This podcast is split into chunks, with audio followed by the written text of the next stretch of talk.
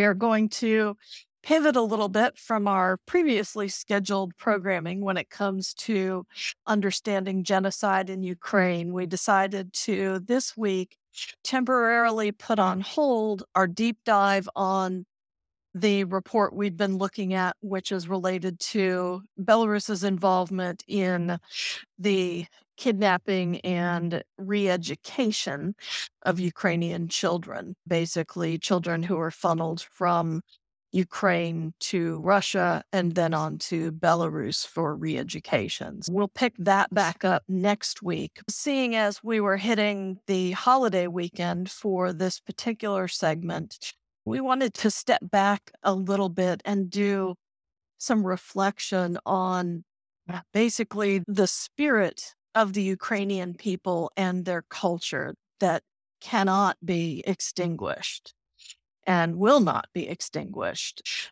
Talk a little bit about cultural genocide, which has an interesting history of the word. I know Gina, you and I are probably going to uh, to geek out a little bit on some of those explanations, the history of culture as it relates to genocide and is it in the convention, is it out of the convention, is it in the convention, is it out?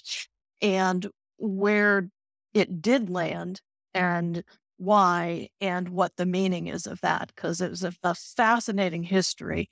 From there, once we've laid that groundwork, we're going to have a general dialogue about what Russia has attempted to do in repressing that culture and why they haven't succeeded, basically, uh, because it, it really is amazing. We'll talk about religion, we'll talk about art, we'll talk about the language, the writing and poetry, film, and probably a gamut. It's, it's going to be a little bit of freeform stuff. We'll also talk about the physical culture, the museums, the churches, the libraries, the places, the music theaters, places that are important to Ukraine's culture and what's being done to preserve and protect those, because that's a very interesting side story as it is. And I think uh, we expect to a little bit later on see TKD Bach join the space with us and we're hoping to get her to uh, to speak eloquently on music in Ukraine and the rich history that we're seeing there as well too. I do want to quickly share before we go too far the reason that uh, we've titled this segment Lavrov is hurt and it is our fault.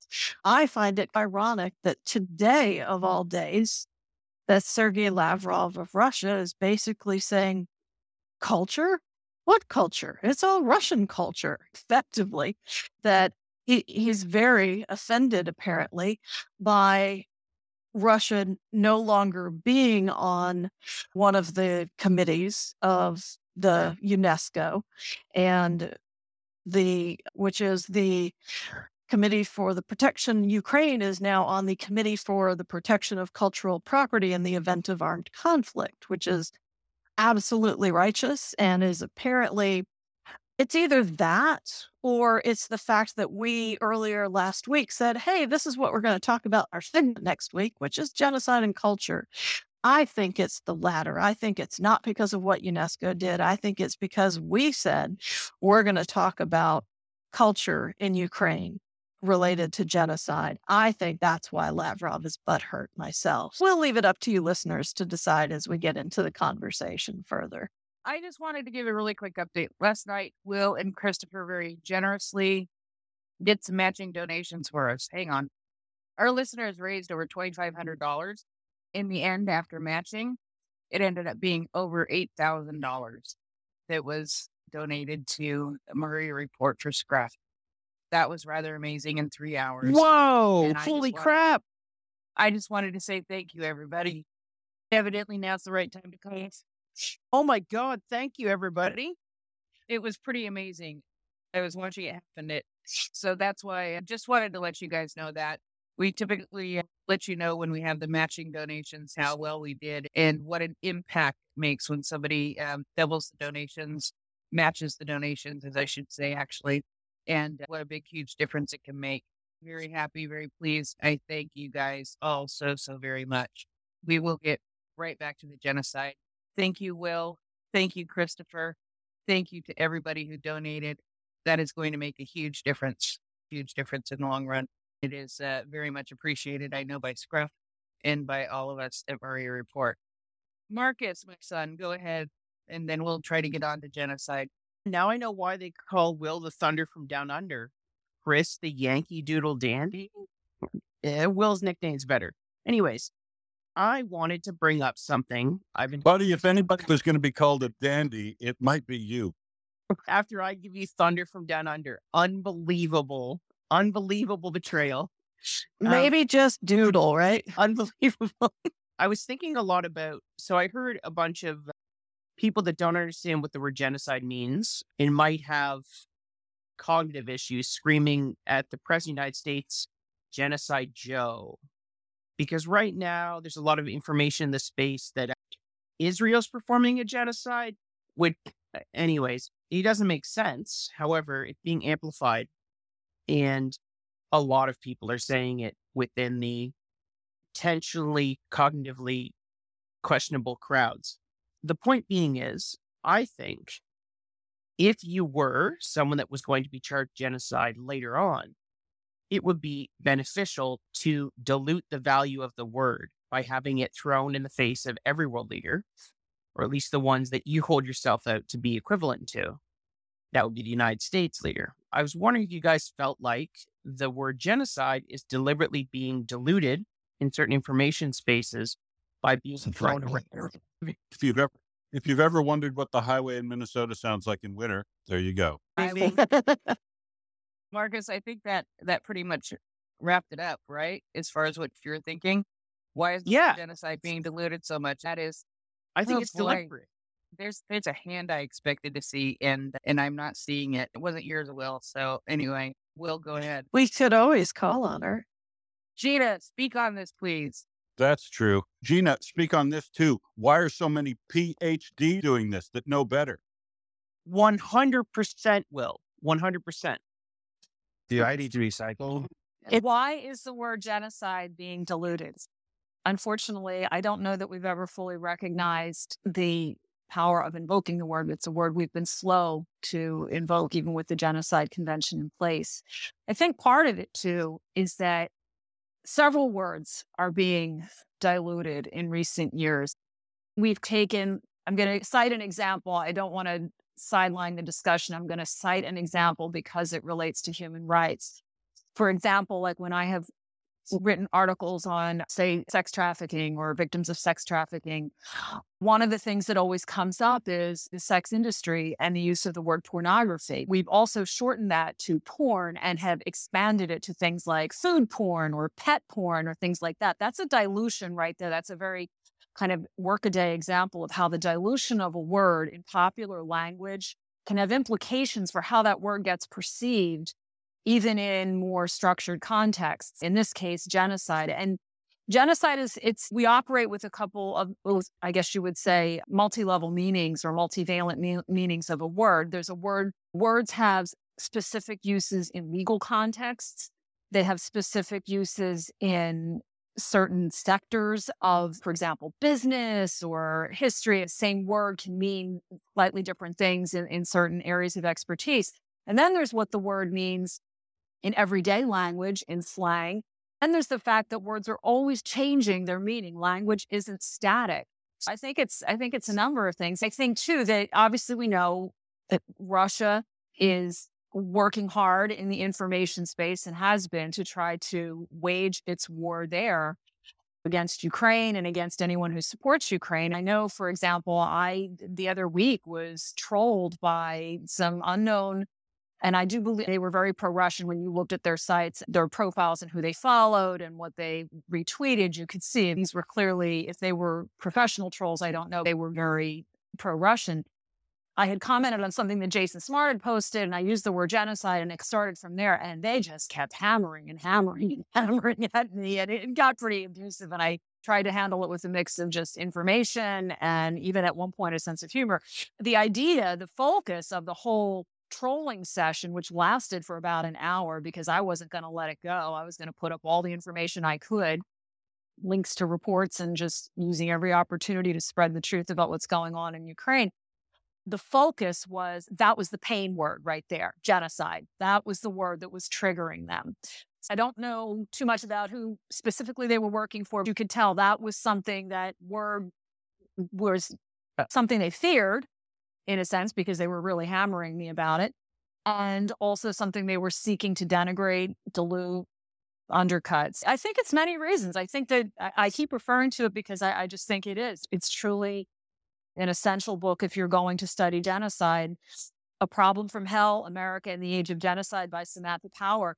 The, the word genocide is frightening to people for many reasons because it means we have to do something about it. That's something that people are very reluctant to do about it. We've got a history in the 20th century, even since the Genocide Convention, of consistently minimizing, denying, ignoring, turning away from, helping too late. It, it is a, a crime that defies the imagination, it, it, also is something that unfortunately we willfully turn away from. And to maybe convince ourselves that it's not so bad and that we're maybe being a little hysterical here, maybe we do start saying well, it's not really genocide or that's a little too strong. I personally have been very intentional if you look at a lot of my social media posts and writing and just calling it as it is, because I do feel at this moment and we should have been calling it as it was quite a while earlier in this horrific process. The arguments that somehow we are doing Ukraine a favor with this aid, to me, don't really hold any moral weight. Yes, that is, in a sense, true that there's a benefit for us, a very great benefit for helping. I don't think that should be the primary argument. I fully understand people may call me naive or whatever. I see this as a very clear moral issue that we need to stop this genocide because we are human beings watching other human beings be annihilated by people who have no respect for human life. We are also signatories to the Genocide Convention. If we don't uphold a rules based international order, we're going to have a very rough go of it on this planet going forward. We worked a long and hard time as, as a species to get these international laws in place to bring some structure, some, some predictability, some universal rights that we could all adhere to and uphold. If we start eroding them now because we want to dilute terms, turn away from atrocities, allow dictators to pretty much run rampant, and revert to a, a praxis of might makes right. If you can get away with it, go for it. Just hope it doesn't happen to you. I, that's not a planet I want to live on. That's not a planet I want to pass on to anyone. So that's my opening sermon on the subject of why is the word genocide being diluted and it is something that i don't intend to dilute. If anything i intend to concentrate my use of that word to refocus this narrative on helping ukraine is a moral and legal obligation. This is genocide. Let's get serious about this convention and let's start preventing as well as punishing and stop trying to treat genocide in the rearview mirror after all the blood's been shed and the people have been killed and the scars are lingering through generations. Let's get ahead of this as fast as possible. In the last session, I had also stressed genocide is a process. Gregory Stanton has identified 10 stages of genocide, and it's not an inevitable process. If we can stop this process when we see it in our own country, if it's taking place there, or in any other country, we will be far better off. And we need to be much more proactive in addressing that process and being intentional and being aware and being courageous enough to call it out when we see that it's happening. Thank you, Gina. I know I just shifted gears. I'm just, I'll get settled in. It's going to take a second, I think, tonight. I'm sorry. Furious Marcus, my son, go ahead. Yes, very quick response to Gina there. I agree with you 100%. Of course, I think we're of very like minds about this heartbreaking and horrific issue. I just want to point out to everybody the world had a chance in Rwanda with peacekeepers there to do something about genocide in a way that was super clear, honest. The UN had people there recording it, and we chose not to.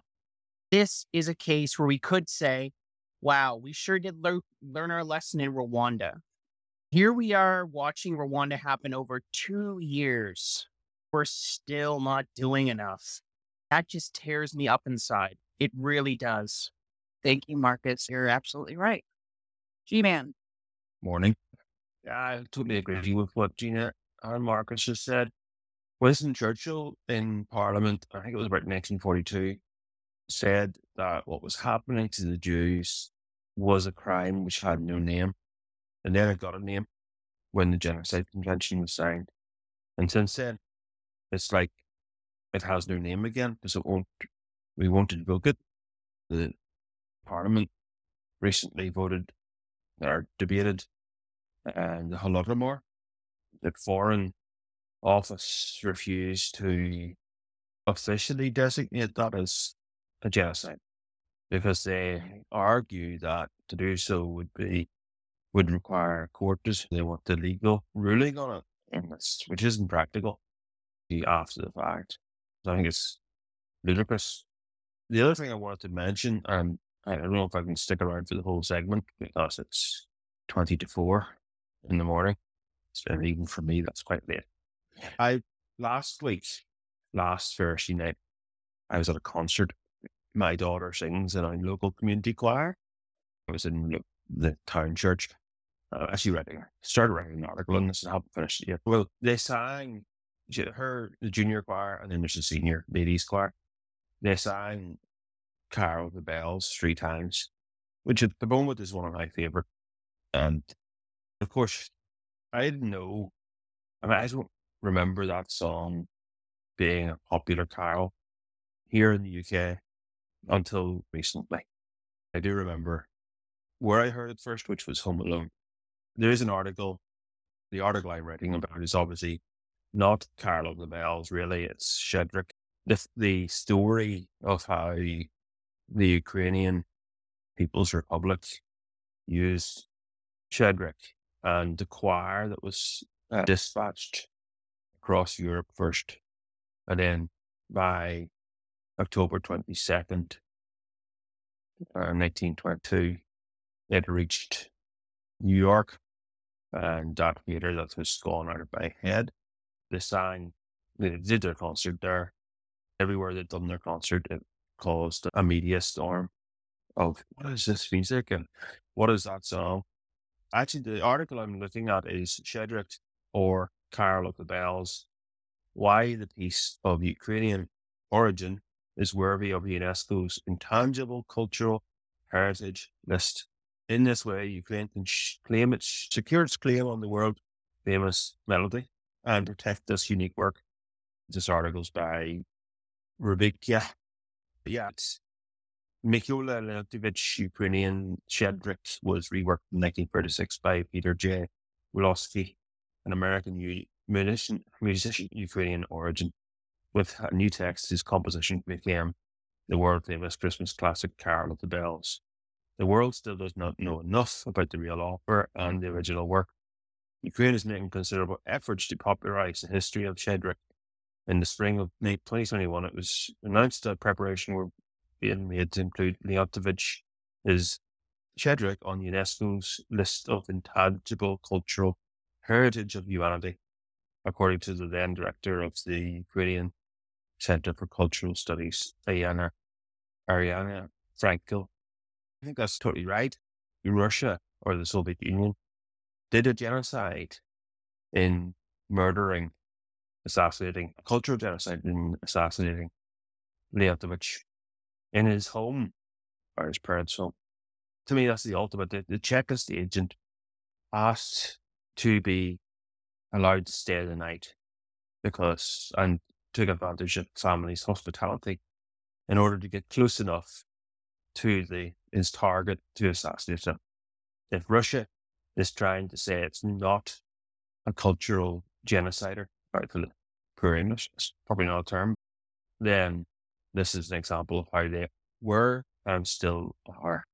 All the culture they have is stolen from Ukraine, in my opinion. Prove or bacterial. Wrong. Prove me wrong on that. That's where that's one of the things that I, I've been thinking about in terms of the the culture of Ukraine and how it continues to be able to, to spread and, and give joy to the world.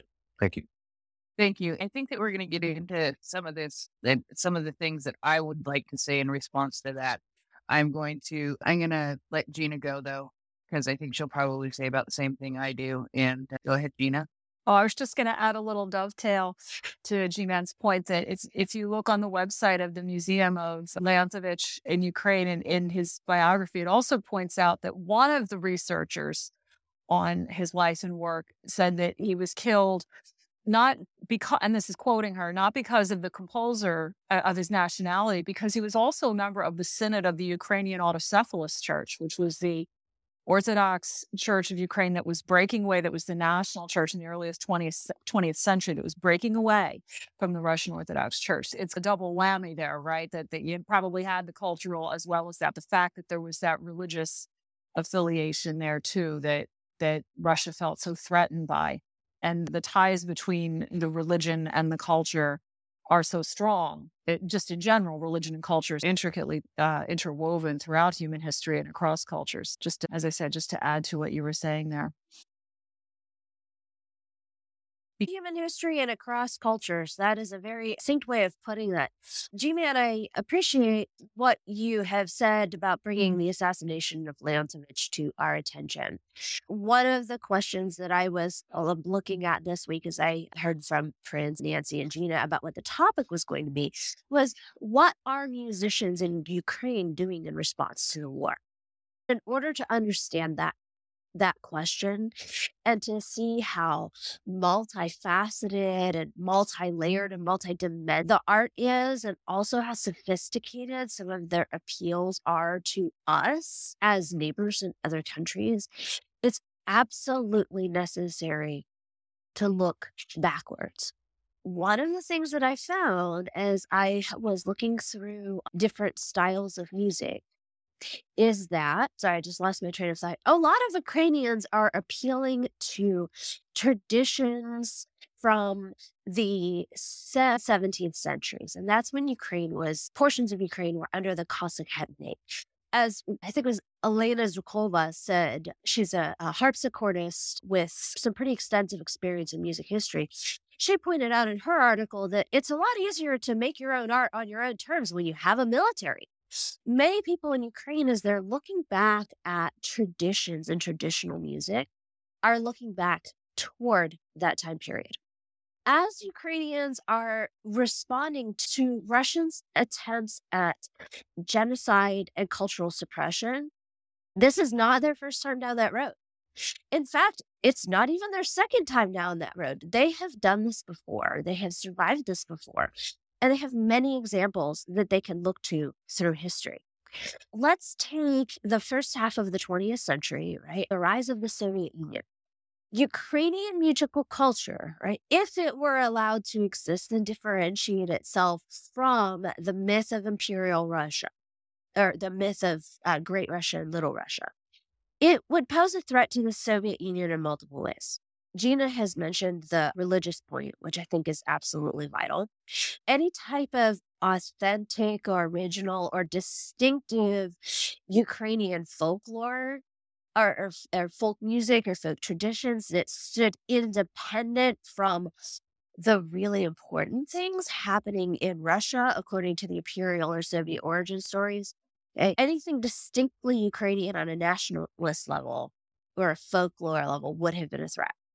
There were also some Ukrainians who were very interested in artistic ideas of modernism. Under Soviet realism, that is a big no. If you're like playing around with modernist and Western, uh, your modernist ideas, and it's experimental and it's not practical and it's not what the uh, Soviets think is necessary for all of us to come together to build a communist utopia, that's a threat. Also, Ukraine as a crossroads had a history of interacting with the West. And of course, interacting with the West, also a threat to Russian imperial power. When we look at history, it was remarkable for me to see the ways in which Russia tried to exterminate the culture, sometimes by destroying things and destroying people, or they might tie to take credit for all the culture as they did when the after the Russian Empire con- conquered the Hetmanate in the classical and romantic period. Some of the best singers in the Russian Empire, they were all trained. Many of them were trained in Ukraine. They were just taken over to St. Petersburg and ah, they're Russian. Yeah, they, they took credit for it. The other thing that they would do is that they would co opt the traditions. You can see that in the example of the Soviet Union actually opening a school for Bandura players. Bandura is a traditional, it's the traditional Ukrainian instrument. They open the school for the Bandura players. You know what? That's a really good idea because if you want to keep control of everything and you you might miss somebody that you're going to try to exterminate at least this way if you create the place where the folklorization happens where you can control the shape of that and use it as cover to eradicate the real and true and accurate traditions on the ground then that is what oppressive oppressive mm-hmm. regimes are going to do as Ukrainians are responding in multiple genres, in classical art music, in hip hop, there's a musicologist at the University of Pittsburgh that studies hip hop in Ukraine. In classical music, in folk music, in early music, in choral music, in the overlap between actually classical art music, early music movements when they go, musicologists go back and research to try to figure out what can we learn about old stuff that people did? Can we still play that today? The early music the historically informed performance movements an ethnomusicologist ruslana who ran won eurovision in 2004 I heard multiple people say she is an ethnomusicologist. You're seeing the classical music, the early music, the ethnomusicology. Ukrainians were actually the first to take a phonograph out into the field to record folk songs. You're seeing all of these things come together as Ukrainians look look both forward as they, like many musicians and many artists, look to the past for guidance and inspiration and examples about how to create and preserve and enjoy their culture under pressure. And I'm really looking forward to hearing what Gina and Nancy and Prince have to say about how this interplays with the um, Genocide Convention. And I'm sorry I've gone a little bit long here. I just feel really excited because it seems to me like no matter where you jump into this, if you have a knowledge or just some of the big ideas from Western or probably from Eastern Orthodox music history, all of a sudden you're going to have a chance to see things in 3D. That's true, I think, no matter what genre you use as an entry point even if we never get there, I just had the best time listening to Ukrainian music this week. It was a feast of beauty, and I hope y'all can enjoy it as much as I did. Go ahead, Lexi. Just directly to TKD, you probably know the film The Guide, the Ukrainian film, I think it's 2014, about the Bandura singers. I think I may have heard Any... about it. I haven't had a chance to uh, see it yet. So I will uh, put it on the list. Well, I mean, because um, what it's about, Stalin actually murdered over 300. He, he attempted to wipe out the Bandura singers. I have found it hard. I saw the film in Ukraine. I it was it was new. It was in a cinema. So it was only in Ukrainian, and I didn't have anybody who could translate for me.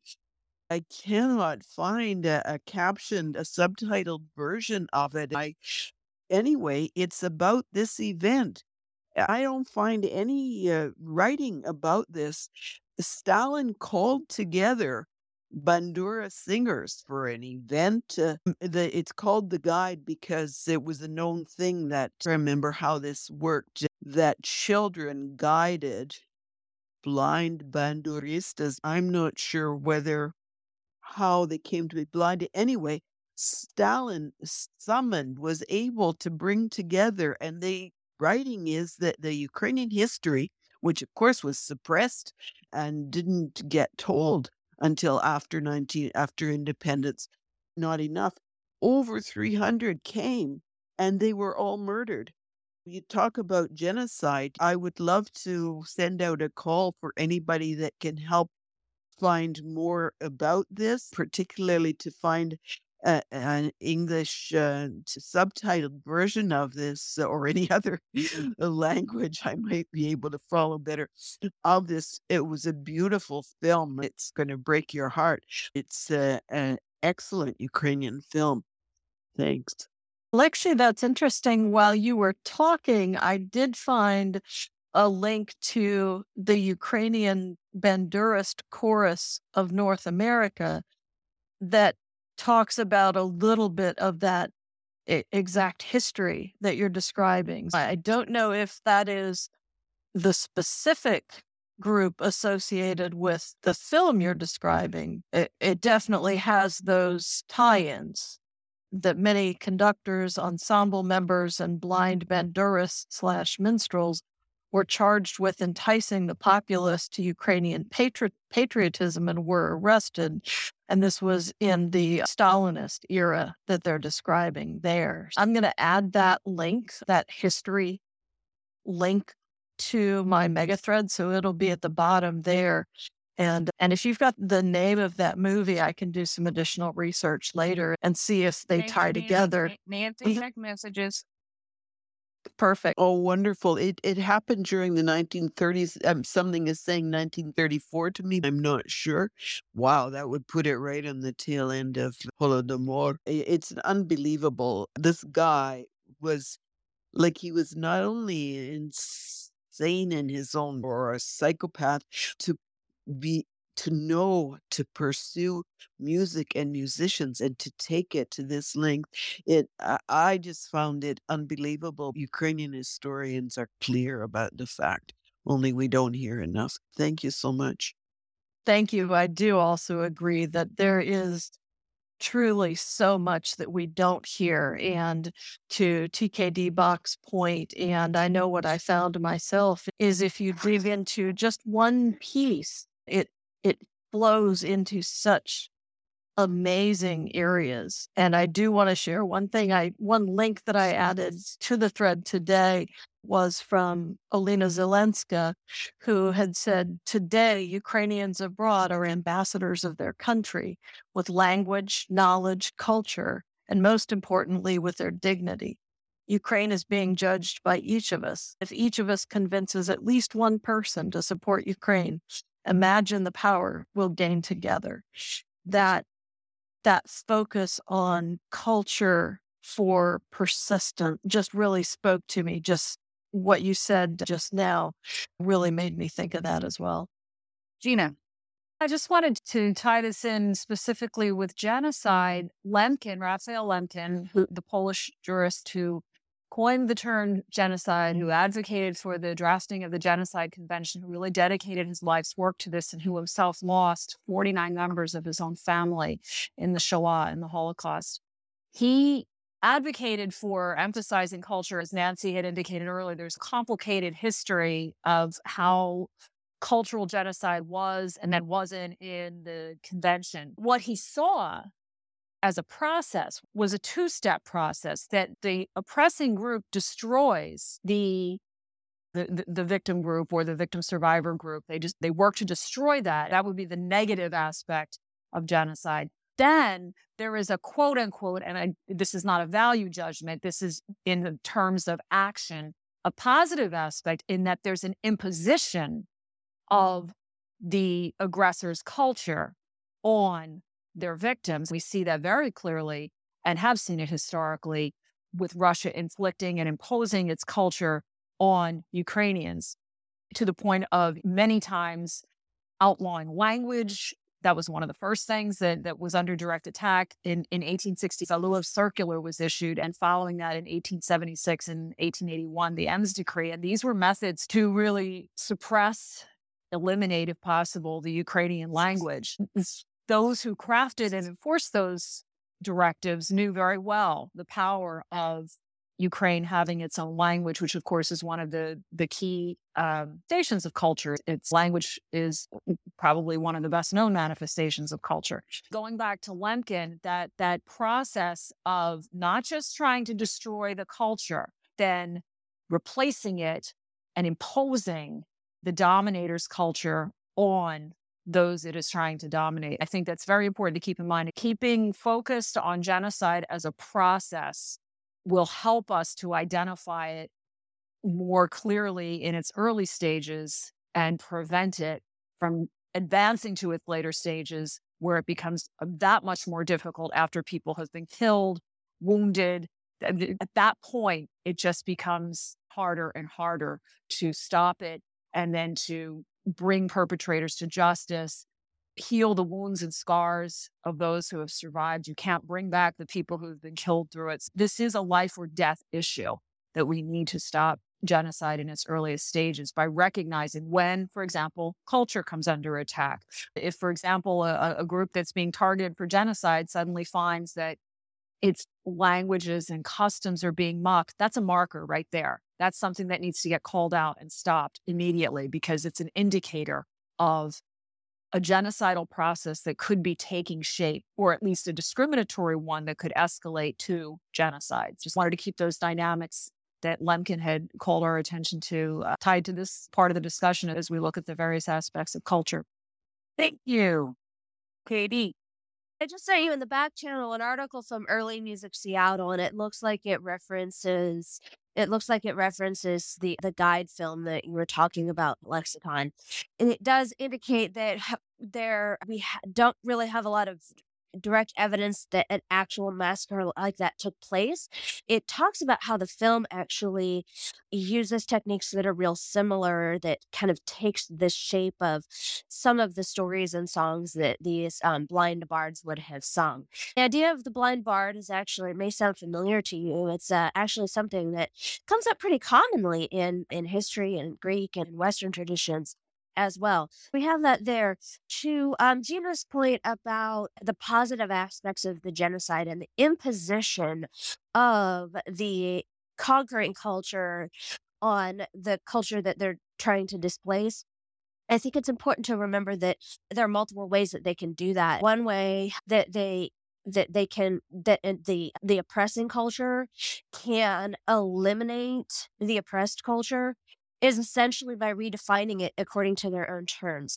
We see the best example I can think of that right now is if you look at how the Chinese Communist Party uses Uyghur culture in China, right? It's, oh, look, we have these people and they live in Xinjiang province and we won't call it East Turkestan. And look how happy they are, like singing their dances and singing their songs, like the Jews by the waters of Babylon, right? It's, look how happy they are we love their culture. And in the meantime, they're forcing the women into marriage with Han men and putting families into taking children from families and putting them into concentration camps. There's two ways that I can see, at least two ways, that the culture committing the genocide is going to put its boot on the neck of the culture that they're trying to eliminate. The one is to say, our culture is better than yours. The other one is to say, we're going to redefine your culture and we're going to put you in this nice tiny little corner of the sandbox. We're not going to admit it. We're going to tell the whole world we care about your culture while we exterminate it. Thank you. Yes, lots of insight. Gina, go ahead.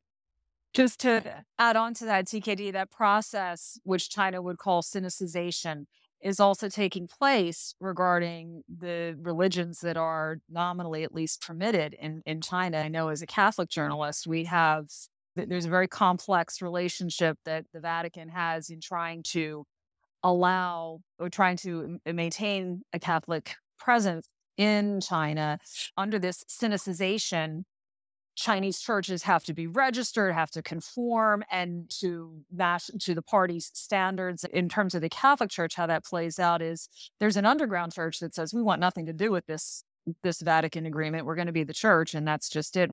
We don't allow the state to choose our bishops, which is not how the Catholic Church functions. The overarching sense is that the the state is trying to through lawfare and registrations trying to control a very important part of the culture, which is we also see that in Ukraine. And we saw that with an article that I did recently where we had a Russian official has banned in occupied Zaporizhia Oblast several different faiths, including the Ukrainian Greek Catholic Church, and confiscated properties through these decrees, lawfares, uh, physical force. Also, another, and this is this factors into some of the complexities as to why cultural genocide did not make it into the convention. The process of colonialization and the co-opting of cultural elements. This plays out especially with music in the United States. For example, and those of us in the space who are old enough to remember some of these lawsuits, you had, for example, these real pioneers of what would eventually become central to rock music. You had uh, folks who were blues singers, who were jazz singers, who were soul singers, who then inspired the legends of rock music, such as the Rolling Stones and the Beatles. While the Rolling Stones and the Beatles went off to make millions with their music, the original artists were often left starving. A lot of them, I believe, were on the Motown label or that that group of artists. The upshot of it was there was a movement many years ago to try to get some sort of economic justice for these folks. And in the course of those discussions, what came up was let's look at the roots of what we're calling rock and roll here. And we see it traces very heavily to African American cultures. And really, that forms so much of the core of what the genre would become. Now, the reason that I bring that up is, again, going back to cultural genocide and how this is playing out in Ukraine in terms of can this be prosecuted, one of the reasons in the history of the Genocide Convention why, and the U.S. was among the, the, the parties that was saying, no, no, don't put cultural genocide in there because they had these concerns about, oh, are we going to be on the table now or on the hook for what we've done to our own minorities, and have we colonialized? Do we have things that we have to answer for too? Is this putting us on a slippery slope to account for some of those things? That's very relevant to what's going on in Ukraine and how will this cultural justice, if you will, be affected after all of the destruction that, that Russia has wreaked upon it. Unfortunately, Russia is not the only nation to do that. Certainly, and we've talked about this before in the space, that anytime we bring up genocide, and it's one of the reasons that people are shying away from the term because it does require a self examination. It does require you to look at what's happened in your own nation's past and to own it and to do justice by it and to make reparations where needed and, and to begin that process of authentically examining what happened before, doing the work of the healing, the justice, the reparations, and then ensuring that it doesn't happen again. So, too many nations, that's something they don't want to go down that path because they think, oh no, we would just rather pretend that, genocide over there isn't happening. Because if we have to look at that, then you're going to make us look at the ones that we still haven't accounted for. I and uh, even again in, in a trolling situation, you get people that last trolling episode I referenced two minutes back.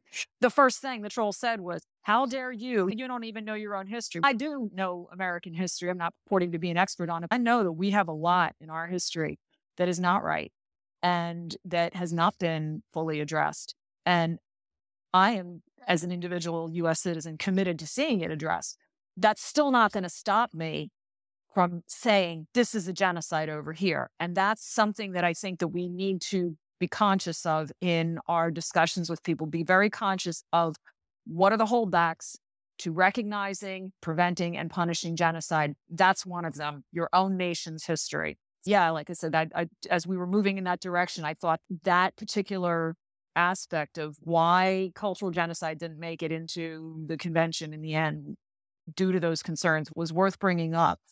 That we can be thinking about hmm, how do we get this addressed? What were the ways that, what are the tools that we have? What tools do we need to develop still? Absolutely, Gina. I know that's one of the things that I had looked at and included a couple of links on that history of how Lemkin's focus on the cultural impacts being one of the early identification points down that path toward genocide and why it was so important to him and and recognizing that discomfort self-reflection challenge was part of why it was basically compromised out. I did see one other quote from a Danish representative. And I even hate to call anyone out because anyone who wasn't comfortable in that convention and wanted that com- wanted compromises had multiple reasons. I think that the Danish representative had a challenge with logic and proportion to include in the same convention both mass murders in gas chambers and the closing of libraries. While that path was obviously very clear to Lemkin. It was more difficult for those for for some others to bridge that. And Gina, to your point, some it would be just black and white. Let me look at it simply. For others, it would be okay. What happens when we self reflect? And to your point, we should be. Period. That doesn't affect how we consider these things now and going forward. You know, we've got to provide that respect and that consideration. And the suppression of a culture is so difficult, takes so long to restore. That I think is one of the most devastating aspects of genocide, even though it's not in the convention, although it is protected by other international agreements. I wish that original part of the declaration had been kept for the same reasons. Go ahead, Gina. This is where I think that we need to continue to look at genocide as a process. Lemkin had a very holistic understanding of it. He he saw it uh, processually. Also saw that it could take. It works on numerous fronts. Samantha Power refers to this in her book, and and it sounds horrible. The term is so meaningful. It's she talked about the lack of imagination people have regarding genocide, and by that she means several things.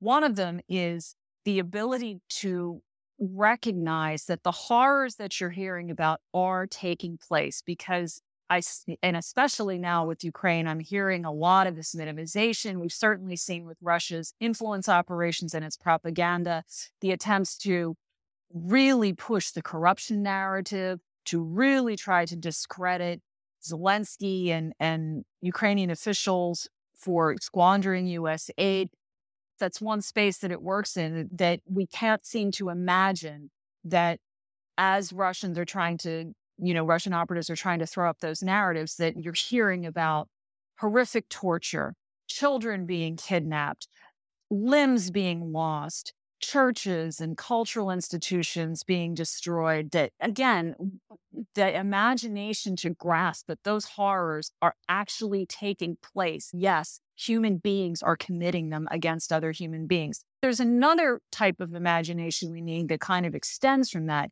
That's a willingness to be able to see the various and evolving forms that genocide can take. Unfortunately that's not something that we're very good at historically is that we have certain ways and again because genocide i'll never forget and it was only a few weeks after the full scale invasion when i interviewed genocide scholar jeff benvenuto who was on the faculty at gratz college in Pennsylvania. And I did a podcast with him and I said, was this genocide that we're seeing? This was before the New Lines report came out because that was in May of 22. And if I recall correctly, this interview was in March or April of 2022. So that report was probably in process. Jeff was not on the team who did that report. He flat out said, yes, this is one of many genocides that Ukraine has suffered. Thinking eh, specifically of the Holodomor, which had taken place obviously in under Stalin. One of one of the things that Jeff kept saying is that why is it that we, it's so frustrating. He's a genocide scholar, so frustrating that the word is people are so slow to to embrace it and say, yes, that's what it is. I'm reiterating the point that I made earlier in terms of imagination. We have to, again, as I said, be very alert to the forms that genocide can take in the future because we do get these certain paradigms, these historical paradigms in our head and think it has to lo- look like that, or that's the way it was over there, so it's going to look like that. And it can start taking place in very different ways. I keep referring to what we saw in the Gorno Karabakh, or as they, the residents of it would call it, Artsakh, where you had the blockade of the Lachin corridor, where people, tens of thousands of people, were starving. That was intentional by Azerbaijan and with some possible Russian influence to to really create conditions of life that people were severely compromised in terms of medicines, in terms of their health, their ability to function, to have access to basic food, water, life supplies. That was a genocide taking place. As and I'm t- drawing a blank on his name. He was the first prosecutor. I should know his name because I've written it so many times in articles. At any rate, he was the, the first prosecutor of the, uh, the criminal court and he testified before Congress and said, This is a genocide taking place. when you don't even have to fire a single bullet. That was part of what he was trying to get at in his testimony. Juan uh, uh, Ocampos Moreno, that was his uh, Moreno. I'm sorry. At any rate, imagination with genocide. I think it's interesting that we're talking about the word imagination in regarding cultural genocide because of course when we think of culture we think of imagination we think of the creative arts we think of handcrafts and music and costume and language and, and all the things that bring out our expressive and creative and generative side as opposed to our destructive side. Again, we do need to have that imagination. And I, I'll submit one other example that really struck me at the time that it happened when the Nova Kakhovka Dam was destroyed. My thought was, this is using ecocide as a form of genocide, was creating conditions of life. Maybe we haven't seen that sort of thing in previous genocides, we saw it there and it was done with intention and knowledge of what the consequences would be. Mm. That's the way we need to be thinking to stop this before it gets any further. And back to Lemkin's holistic view of genocide, going to the point of intent, we've talked in many sessions before the difficulty of proving intent. And one, we really looked at it and drilled down on the levels of proof of intent that are required. And that big one being dolus specialis, which is really almost you have to be in the mind of the perpetrator. And Lemkin and the crafters of the Genocide Convention, and now many scholars are saying that's not what it was about. Lemkin had the idea that it was really the knowledge that your actions would produce that sort of effect. The intention is not getting inside the mind of the person, the knowledge that your actions would cause this destruction and cultural genocide, that's another thing. It's when you're outlawing a language, you know that you're breaking down not just that language, the connections and the bonds between people, both horizontal and intergenerationally. When languages are lost, it's certainly easier to co opt the younger generation if they have no knowledge of the language of their ancestors. It's easier to assimilate them. That's done intentionally and knowing how, what that's going to play out as. So, again, all things to consider as we look at cultural genocide, prosecuting it and determining intent, tying it in with concrete examples. Sorry to go off on a little bit of a, a tangent there. Oh, no. Oh, no. Food for thought. Sure. Absolutely perfect, Gina. And actually, while you're there, I want to uh, tie us back to the New Lines um, Institute and Raoul Wallenberger Center for Human Rights report that we reviewed earlier on in our Understanding Genocide sessions. That's the one that came out in July. Uh, the Russian Federation's Escalating Commission of Genocide in Ukraine, a legal analysis. You'll find that in our older threads. I'm going to add it back to tonight's thread as well. But it, it's interesting when we look at the broader history and the history of repressions and persecution mm-hmm. from the Russian Empire and the Soviet Union against Ukraine. Much of it, when we look at specific words and references, are still applicable with what Russia is doing today, particularly in the occupied areas. I just want to quote a few pieces out of that very quickly because it, it says these contemporary events, talking about the current 2014 through 2023 Russian attacks. These contemporary events occurred within the context of a longer history of repressions and persecution against Ukrainians by Moscow authorities under the Russian Empire and Soviet Union. Such events include, but not limited to, numerous Ukrainian language bans, an artificially induced famine that killed at least 4 million Ukrainians in the 1930s, referred to as the Holodomor. We talked about that a few weeks ago state pattern of targeting influential Ukrainian figures, including intellectuals, religious leaders, artists, and others through death, torture, and imprisonment. In a 1953 speech, Raphael Lemkin, originator of the genocide concept, referred to Ukrainian treatment as the classic example of Soviet genocide, its longest and broadest experiment in Russification, the destruction of the Ukrainian nation as long as Ukraine retains its national unity, and these are, I'm quoting him here, um, as long as its people continue to think of themselves as Ukrainians and to seek independence, so long that, long that Ukraine poses a serious threat to the very heart of Sovietism, for the Ukrainian is not and never has been a Russian. His culture, his temperament, his language, his religion, all are different Of course, when you look at how long that has been recognized by, again, not just Ukraine, not just Ukrainians, by genocide specialists in the West. Yet, what did we hear at the beginning of this full scale invasion, which is the buildup to it and Putin's documentation that says they are our brothers, we're one, you cannot separate one from the other. Yet it's been clearly documented for generations. That's not the case. Yet those very people, when we look at the what were the orders that Russia came in on, how do you split your people? You pull the religious leaders, you pull the civic leaders, you pull the intellectuals, and you torture them. You imprison them, you torture them. Anyone who you cannot, any influencer who you cannot influence to be on the side of Russia, you destroy, you eliminate. Mm. And that's why those words, that is the culture. That those are the people associated with the culture now. And those are the people who carry the torch of their culture from generation to generation. And that's why they're such a threat to Russia. They're such a threat to exist, unfortunately. And go ahead, Gina, and then we'll go back to Hans. The irony is, and this is a point that many people have noted, that in its attempts to destroy and suppress Ukrainian culture, Russia has actually intensified a global interest in Ukrainian culture. The language app Duolingo, uh, Ukraine, which is a free language app for I, I use it. Millions of people use it um, for learning languages.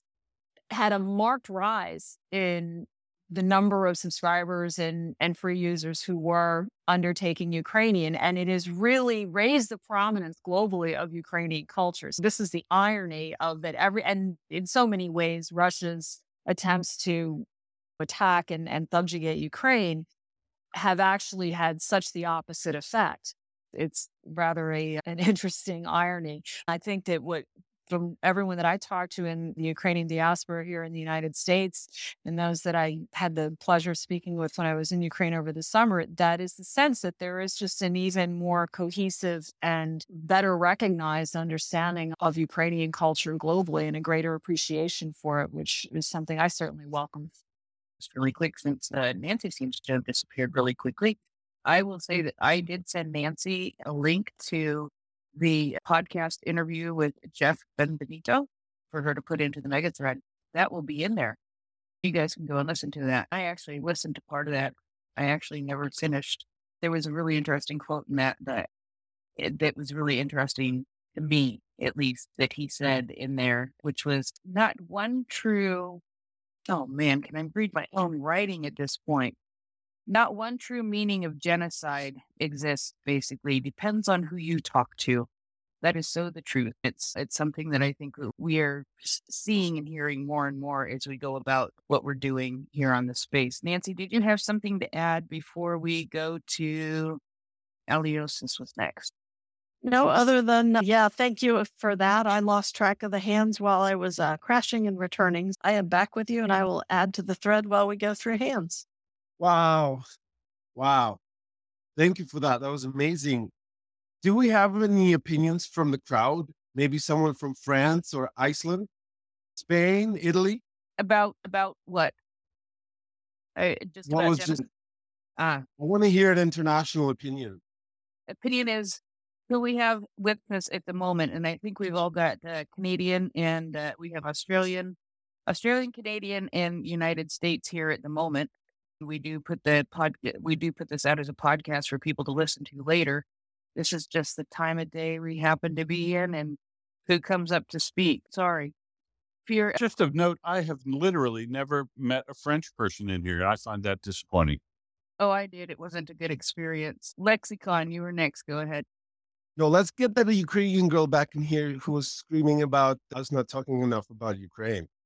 Actually, we're all talking about Ukraine, and I want to bring in, if you'll permit, in Canada, first of uh, the two actual investigations First of all, more than 10 years ago, talking about Indigenous Canada, we held a several years long process to do a Truth and Reconciliation Commission about our residential schools for Indigenous children. And you might be amazed, our last Indigenous, our last residential school closed only in 1996. And back in the time, they were started under consolidated new Canadian nation. And in their back channels, members of the government, which includes the prime minister, wrote that these schools were to take the Indian out of the school. They tore away these children on the day of arrival. They took their clothing, they cut off their braids, their native hair style and dress and lapped them all into these uniforms and haircuts. And these, so they la- that they lasted so long, and the last one was an outlier, just an astonishing amount of time. It was seriously an effort to, and I think we've seen schools uh, in Australia. I'm thinking of what I saw in Rabbit Proof Fence. At the end, at, in the report of the commission, the lead commissioner, Justice Murray Sinclair, said that this was a cultural genocide and I think Justice Sinclair, who is a respected Indigenous elder and, of course, a, a senior justice, I think that he was saying that it was through the cult- root of culture that Canada was, in fact, effecting a genocide on uh, these children. And it's so many in the testimonies, which are so painful for people to draw out of their experience and that of their parents and grandparents, was that, for example, some children said that as adults, when we went home, we were angry. They were angry at their parents for they were taken away by force. The children were angry at their parents for letting them go. Also, many said they were angry at their parents because then they didn't respect them anymore. The schools had, as designed, taken away their respect for the language and, and for the culture of their parents. And Then I wanted to say that perhaps that was Sinclair's meaning that it was through the path of culture that genocide was being attempted is just uh, a few years ago canada again held a process of an investigation into missing and murdered indigenous women and girls because the rates of the deaths of women and indigenous women and girls is much higher than that of white women and girls and the uh, these deaths that the and so the missing cases are not addressed with as much as much seriousness at all by the press uh, by the police and by the media. The report of these commissioners who were all indigenous women very senior respected elders again or not elders they said that this was a genocide the day after the report came out, you had all kinds of senior media personages stating that you cannot use the term genocide it, it because the risk is to dilute the terms. These are terms you folks have all uh, mentioned, and this will be familiar to them. And what many people said, Indigenous and others, and especially women, said, listen, this and so some tried to say it's no, this nobody tried to say this is cultural. This is really killing people and allowing people to disappear without notice. What they said is the importance of the term genocide in this case is by allowing this to go on. So you're seeing a higher than normal death of a country's, of a culture's, a people's women and girls is that you're tolerating, you're being uh, witness and uh, a better to the wiping out of the mothers of the of entire peoples. I think those are very interesting.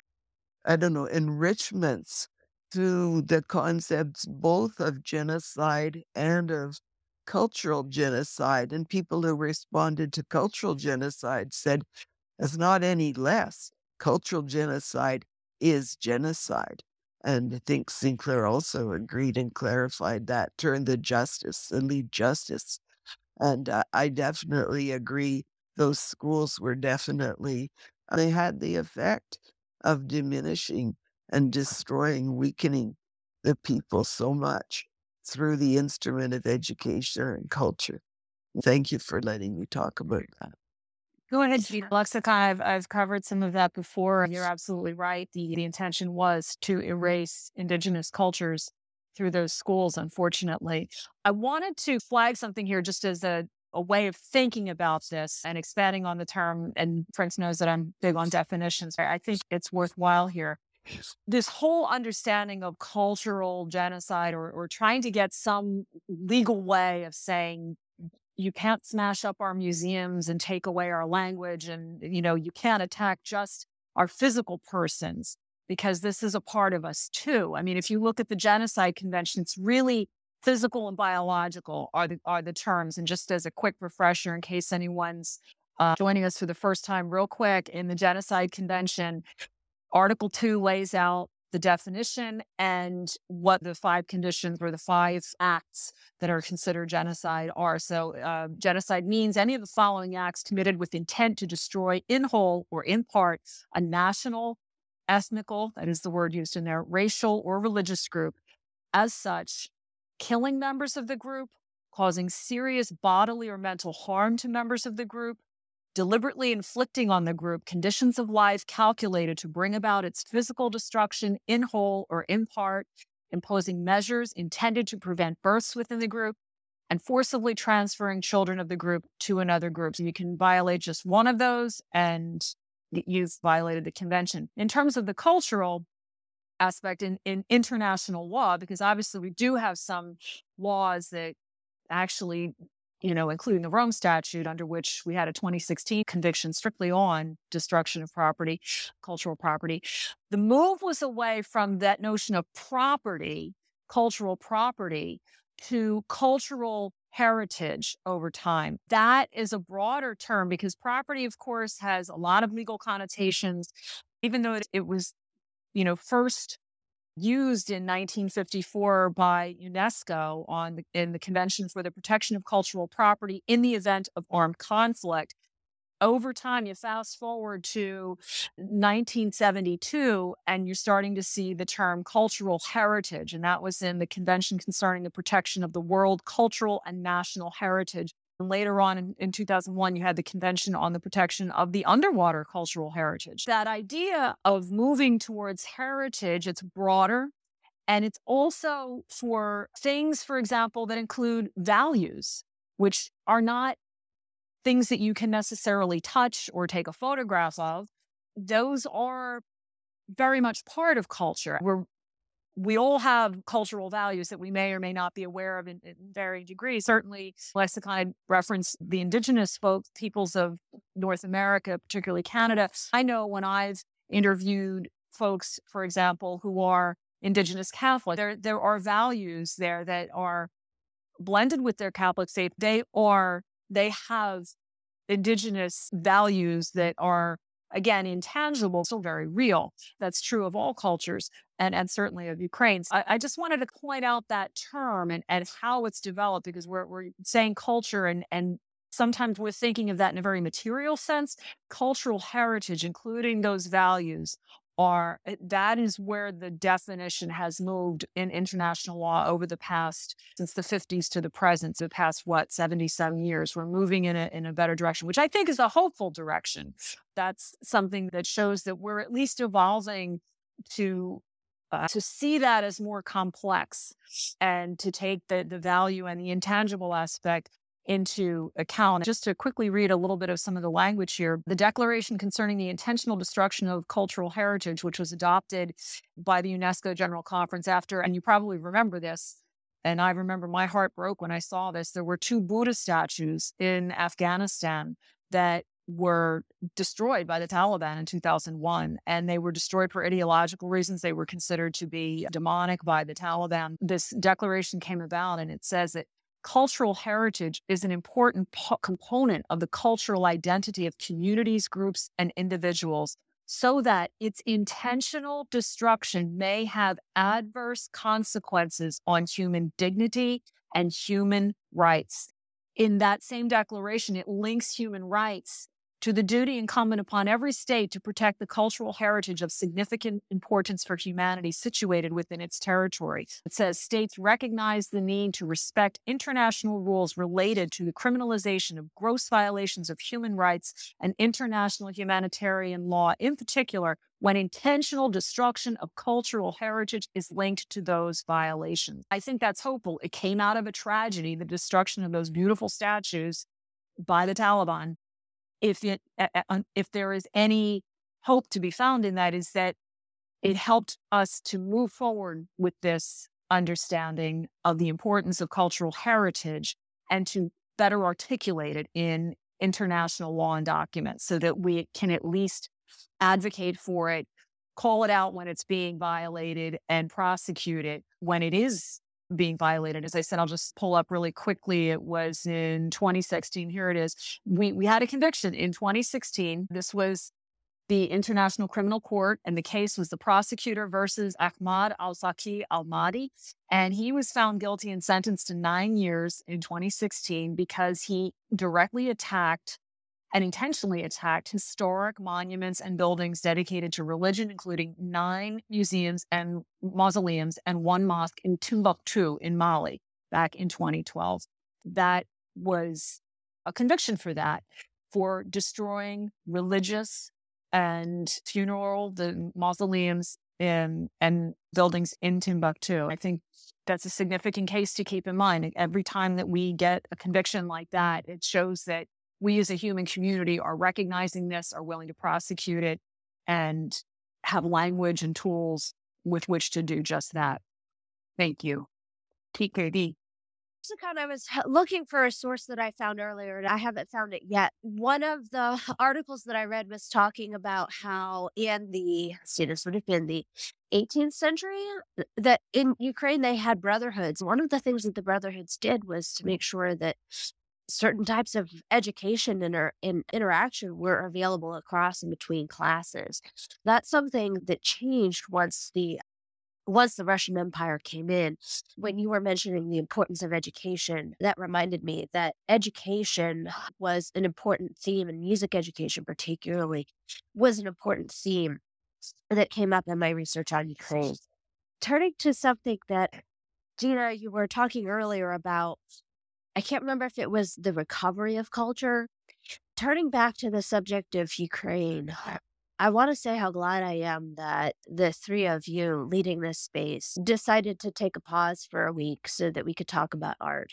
Because when I went and I looked into the musical sources, it was like discovering things and rediscovering things all over again.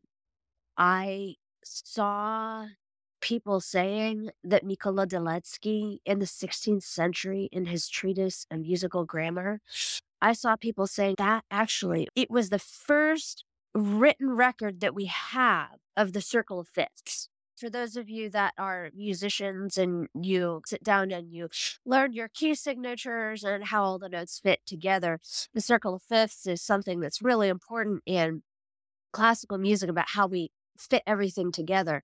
I actually read a, see if I could find the title.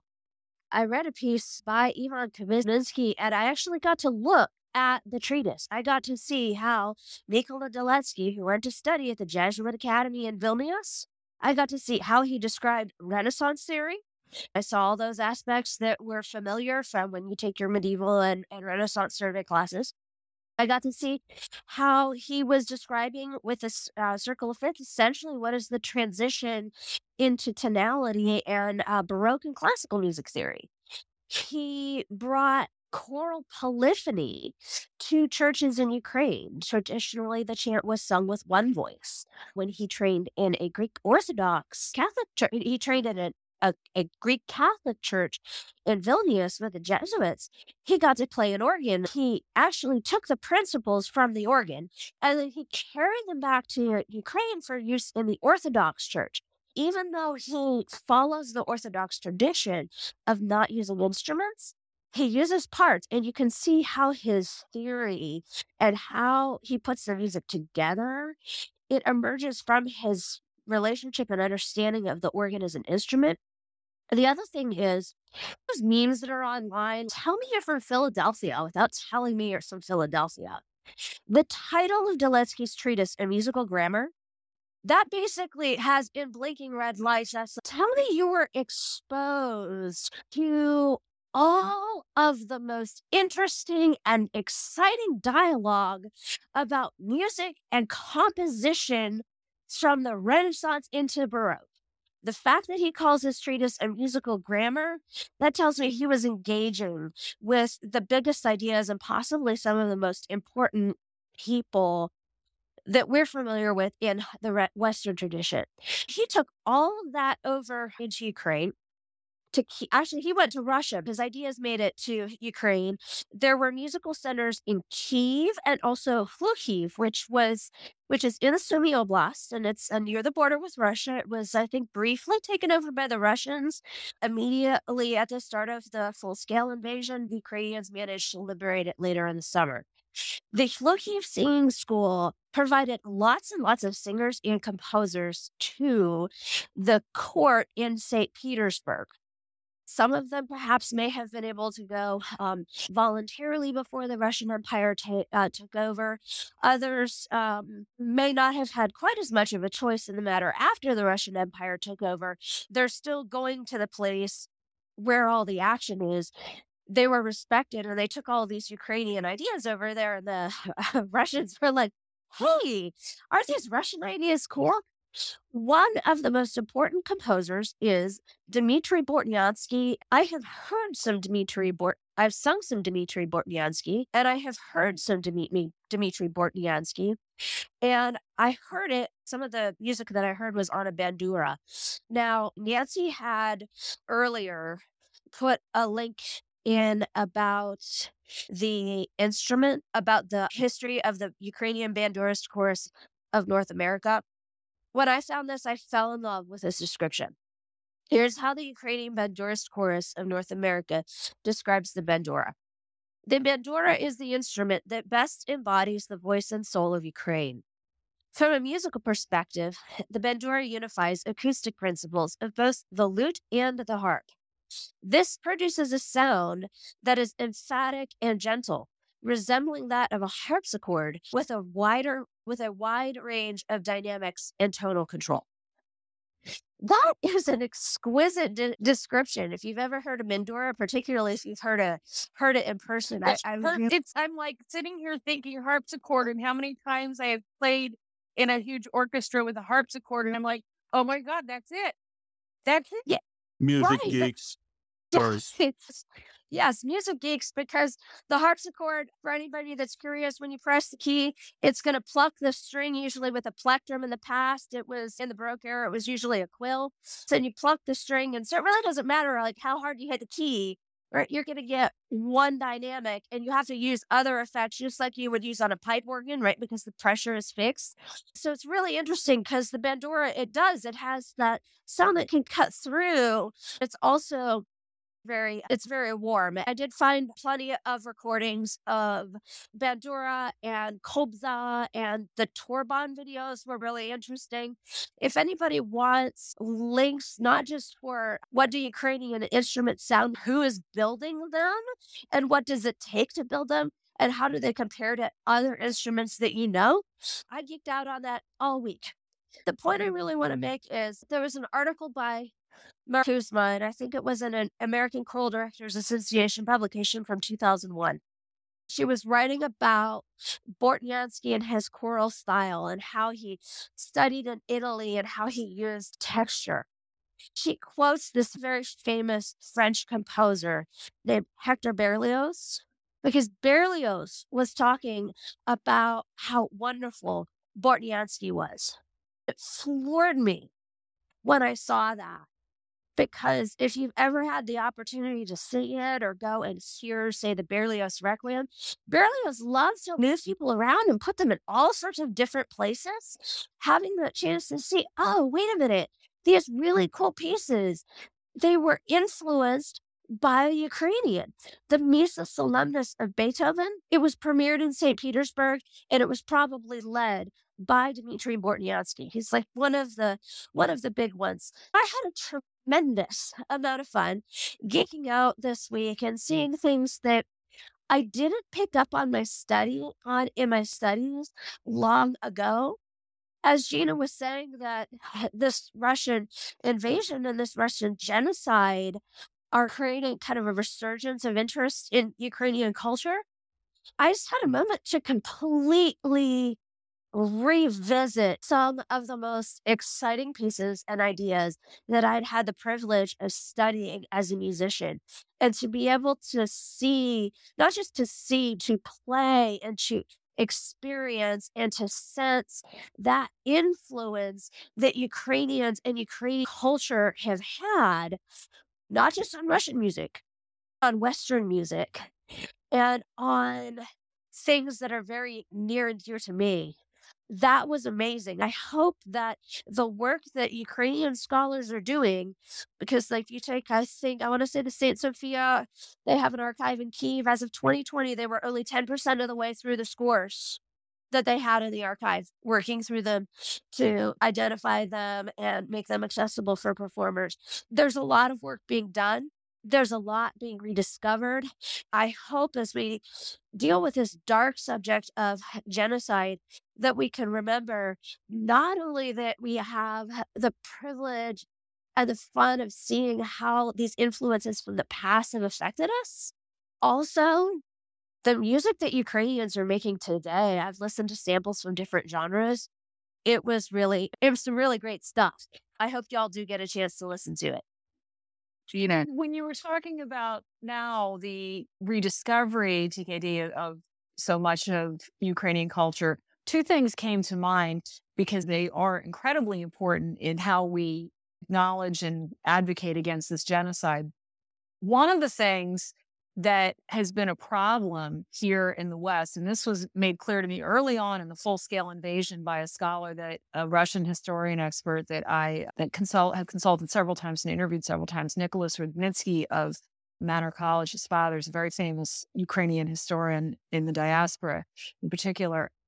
Nick said to me, the West really got lazy in terms of how it how it has come to know Ukraine because it's relied upon Western scholarship, it's uh, on Russian scholarship, it's relied upon the Russian narrative. The problem is that's something as we look at Ukrainian culture that we need to be attentive to, that we are hearing Ukrainian culture and encountering Ukrainian culture through the Ukrainian lens, which is going to be diverse. I'm not saying it's monolithic, that we understand who are the experts, who are the artists, because a lot of that culture has been either historically demonized or subsumed by Russia. It's co opted or condemned, right? Even if you look at, you mentioned Bortniansky, do a Google search on his name and you're going to see some variations. He's up on the Internet Encyclopedia of Ukraine. You will see in a lot of other entries, Russian composer, and it's we actually sing in the Ukrainian Catholic liturgy that I attend. We sing several of his musical settings, and he's very much considered Ukrainian. It's just something to be aware of as we talk about Ukrainian culture and as we discover it, as most of us here in the eh, who are from the West who don't necessarily have Ukrainian roots, we are discovering it now. Another thing to keep in mind is technology and how it can help preserve culture, you know, especially culture that's under attack in, in war and genocide. And Ukraine has several projects, and one of them is Backup Ukraine, where they're creating 3D models of a lot of the monuments and cultural treasures, really, the physical ones, so that God forbid that they are damaged, that there is a way to restore them. It, it's interesting now that when you compare, say, this genocide to the Second World War and all of the, the cultural plundering that took place, a damage to so many treasures, also the, the cultural plundering, and, and also what we've seen, as I just mentioned, in terms of the Taliban destroying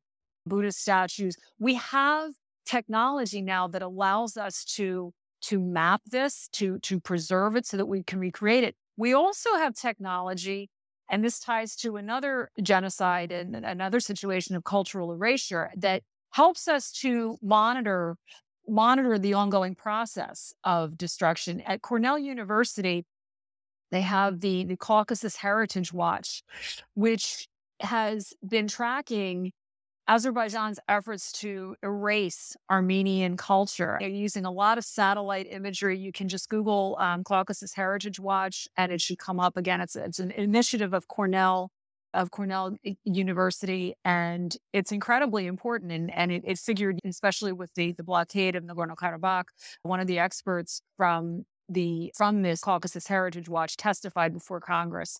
I, I just want to invite people to think about how, in many ways, we are better positioned at this point in history through satellite technology, 3D, AI, all of these tools that we have at our disposal to to recreate and to preserve that's something that should be baked into a, a cultural strategy for a group is how do we preserve this? How do we prevent this from being appropriated, destroyed, and how do we preserve it and reconstruct it if that ever happens to us? I think that's important to any discussion of cultural heritage. Yes, it is. Absolutely. UNESCO is doing a lot to, to help get that accomplished in Ukraine right now. Uh, let's go to Marcus. He might have fallen asleep. Marcus, are you there? Oh, poor boy. He fell asleep. That's good too for every child. I had two quick things. Was the word plunder, I'll come back to it. The other was the the blind bards. My question about the blind bards is were they blind people who became bards or were they blinded? The the question about plunder is is perhaps plunder an appropriate word to describe removing children and taking them away is that the plunder of children. Actually, it's interesting that you mentioned that for, for every child because that was probably the one part of the genocide convention that most closely approximates culture is the forcible removal of children the prevention of the birth but probably more the forcible removal of children. That is considered to be at least some entree or some residual of the, the cultural genocide would be in that particular condition because culture is inherent in culture is that notion of transmission, that intergenerational, because a culture isn't something that just one person has. It, it's there's a communal aspect to culture, and there's also an historical aspect to culture. It has to take place in some period of time classically speaking, people will talk about a work culture, but you're talking about, if, even with that, which is a more temporary look at culture, you're talking about something that operates over time. And when you're talking about national and ethnic cultures, you are talking about things that operate intergenerationally. The children gets us a little closer in the convention. I had to highlight that because I thought that was really intuitive of you right there. That's you're onto it. Any follow up for every child? about the birds. Does anyone know if they were blind or and became birds or if they were blinded? I have no clue. TKD, do you know? Go ahead, Um, TKD. I didn't see any indication of the latter. I, di- I didn't see any indications in my reading that they blinded people to make them bards. I saw indications that most of them were blind. If we uh, think about a society, the, the simplest explanation to me would be if we think about a society that doesn't have the same type of resources and opportunities for people with disabilities, right? Because they didn't, this is pre industrial revolution, right? If you had a disability or you were blind, if you could become a bard, right, that was a way, that was a way to be, that would be a way to be productive. Right, because you had something that you could do. They did have schools and apprenticeships. I did not see any indication they were blinding people I'm inclined to say is probably that they were that they already were blind and that they could essentially follow in the tradition of Homer and others. Because there's also too in ancient Greek literature, there's that tradition of the prophets being blind. I don't know if there's a direct link there. No, I did not see any indication that it was anything like, say, the castrati of 17th and 18th century Europe.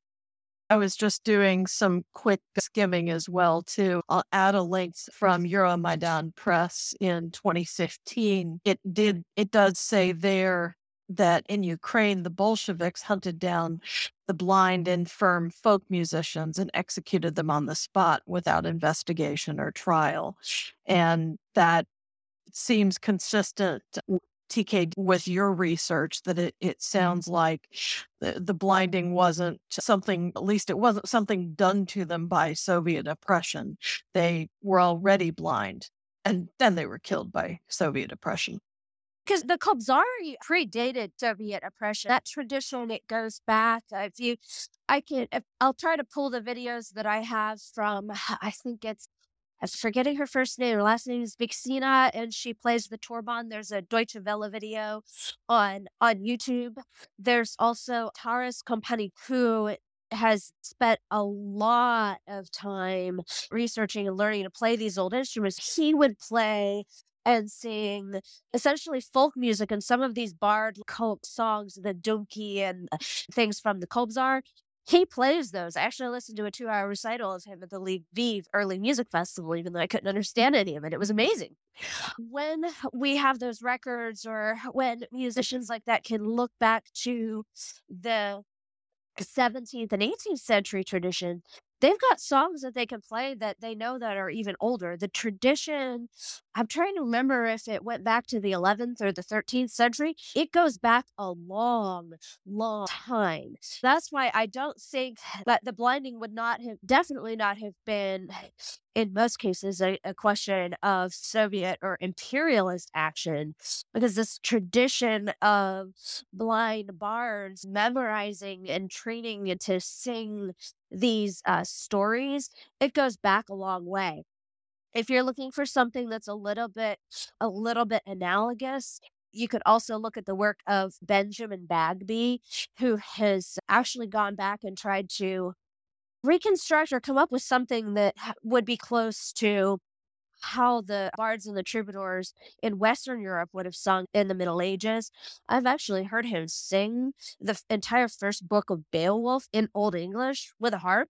It was pretty amazing. Those traditions of wandering minstrels, people with harps telling stories, that goes way back. It goes back into ancient Greek culture and within Ukrainian culture itself. I think it goes back beyond the Renaissance, probably to the Middle Ages. This is old, and so there are some traditions. I can try to pull some of the stuff that I read and send it to you. There are some traditions that, particularly in the church music, that they can trace back to the period of Kievan Rus. Um, and even in some of the music that comes later, there are songs about people from that time period. These bards and that extensive history put the lie to the Soviet propaganda and now the Kremlin propaganda that Ukrainian culture doesn't exist because the church music and the bards that goes way, way back to before Muscovy.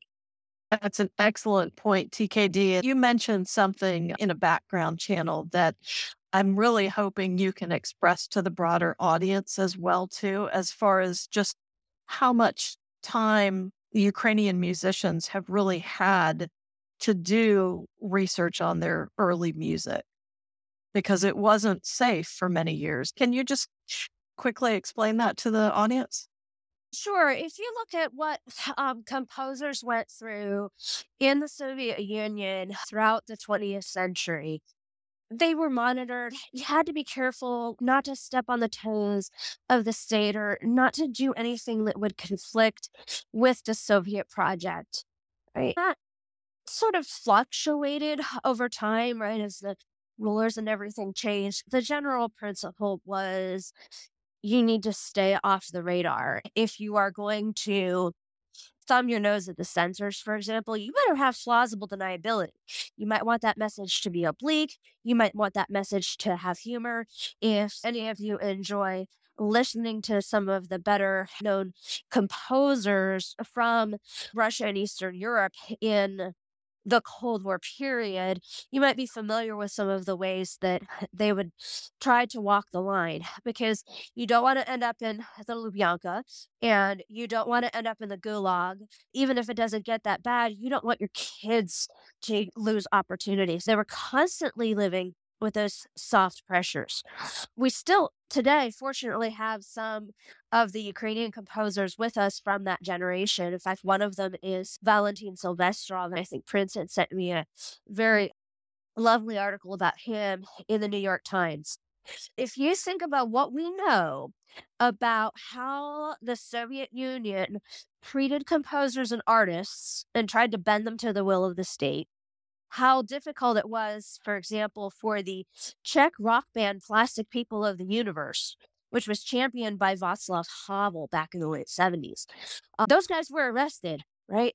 If you're Ukrainian, you want to have access to Ukrainian history. And you go, let's say, into the cathedral and you pull it out and you go, oh, wow, cool. This is amazing. This is Ukrainian stuff. I really want to share it. What's going to happen? The oppressors are going to destroy it or they're going to co opt it. That's going to put an end to your project real, real quick. For a long time, they were not able or free to go into the archives in the way that they can go in now because they were part of the Soviet Union. And if they had done that, it would have been very inconvenient for the ruling power. There's another point I think I'd like to make too, and that is that there's a a very thoughtful lecture by I think it's Rutger Helmers, and it's with the Harvard Ukrainian Research Institute. You can find it on YouTube. He talks about what does make national identity. He went through a bunch of sources, including some reactions Then in the 19th century, there was actually a memorial concert in St. Petersburg for Taras Shevchenko. There was some Ukrainian music performed. He actually reads from some of the reactions to that and has some excerpts to show how different Russian composers or composers in Russia were considering everything. And one of the things that he pointed out in the beginning of the lecture that really struck me was that at that time, everyone there was thinking within the framework of Great Russia and Little Russia. And the Russians themselves were till, still trying to develop their own sense of Russian identity. When Gina mm-hmm. mentions this idea about having this imagination to be able to picture, understand genocide, or I would say even subtler pressures on culture, did some of the people then, did they really understand that? Did they understand their own role in what was happening with Ukrainian music? Or was that myth so pervasive in society? I think Gina is absolutely right to say that we need to remember to count that we have the opportunity now to listen to Ukrainian uh, voices and to look at the history in a way that is accurate and that fully includes a Ukrainian perspective and acknowledgement of their role and contributions in all the complexity of the history. I also think it's important that we choose to not be too hard on everyone because the Ukrainians didn't have a chance to go through a lot of their archives or do the research that they would have wanted to do. Right. We would have been behind on that as well because I mean, what were we going to do? Travel from the West to go look through the same things the Ukrainians couldn't do. Uh, the collaborations are happening. They're happening now. We have this opportunity to um, listen. I do remember one of the people in the article I read, we've only had 30 years to do this stuff. You guys have had a lot longer. Uh, from what I can tell, it's not just that they're catching on quick in terms of figuring out how to really mine the best out of the trial and error in the Western early music scholarship. They've got a lot of cool things going on their own too. It's going to be, I think, great fun to see where that goes. Gina, go ahead. I was going to say, when we'd be remiss if we did not mention when you were talking about TKD, did they have the self awareness to know, if I understood you, the, the, impact of what they were doing? We'd be remiss if we didn't mention the Shustadesi. I hope I did not butcher that too much. That means those who lived in the 60s. And that was a group of Ukrainian authors, artists, scholars, literati in the 60s who, and they were very forthright and they both publicly and in their work acknowledged the crimes of the, the Soviet communist regime. They rejected socialist realism and they worked very hard and at the risk of their lives and at the cost of their lives too to preserve Ukraine's culture and language through their work. We had mentioned, I'm not sure if it was last week or the week before, the artist um, whose work I've just really fallen in love with. It's Alla Horshka. And I want to thank, and I always forget her name, unfortunately, the Ukrainian Art History is the channel on, or rather the account on here on X. I highly recommend you follow it because she's so faithful in holding up these artists and, you know, and posting images of their work and giving biographical and explanatory information. It's such an incredible resource. And that's how I discovered Alla Horshka. She was murdered by by the Soviet regime for her work because she she was murdered in 1970 by the KGB. She refused to toe the line. They had actually discovered, she and her friends started discovering just what some of those crimes were the mass graves. And she actually, having been with some friends who discovered and discovering one of these mass graves, just it really just reoriented her life. She just became even more and more passionate about her work. She was, you know, thrown out of the union of artists. It was difficult for her to get work. She ended up doing a lot of murals, like in, in what's now Donetsk. And unfortunately, we don't know and won't know until the end of the war how many of these murals, these kind of municipal murals, are still are still standing. She really they knew what they were doing. They did it at the risk and often at the cost of their lives. They knew the power of their art and they both preserve the culture, innovated on it. And one of her most telling works is a beautiful stained glass window of Shevchenko, Taras Shevchenko, and it holding a female figure, and it's called Shevchenko Mother. It was in 1954, and that she actually the window I think went into the vestibule of Taras Shevchenko's the National University in Kiev. It was destroyed by university officials because the communists did not want it. We do have sketches of that work and studies for that work that shows what that window looked like. I just wanted to make sure that we put that into the record there. Alla Horshka and, and all of them in the, the six years or the Shistesiatniki, who again put their art, their heart, and their lives on the line for Ukraine. Thank you, Gina. There's so many different aspects that we just never think of by putting our brains together, we all tend to get all of the different areas that people think of and have knowledge of and can bring them all together and help to educate each other. Queen Dan, the Martha Man, it's a year up. Dan, are you taking cookies out of the oven? No, I keep hitting the wrong button. I'm done the cookies. TKD, I'm sorry.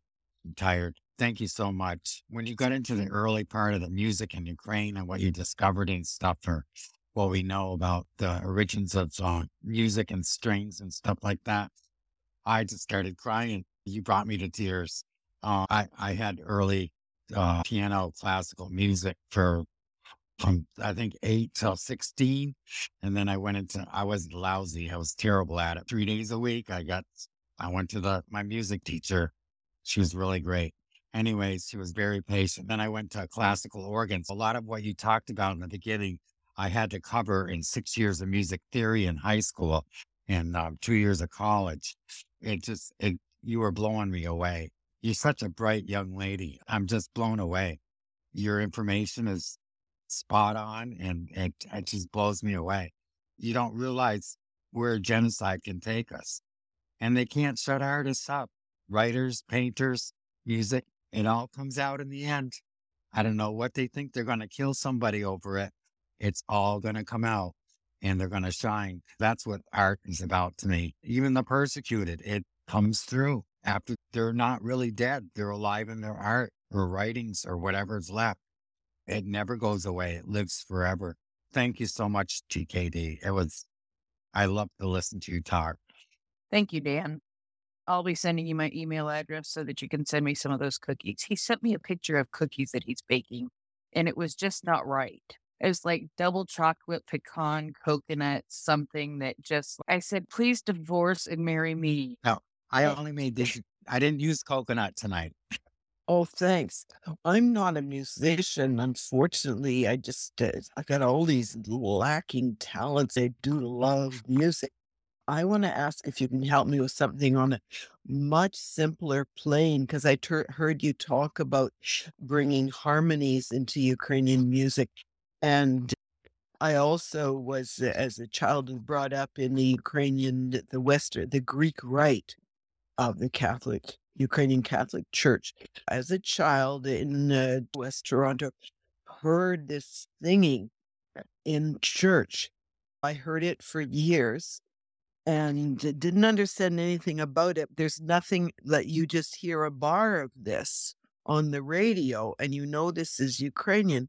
Then when I was in Russia in 2013 and 14, like before the war, before Maidan, I would never have gone since Maidan.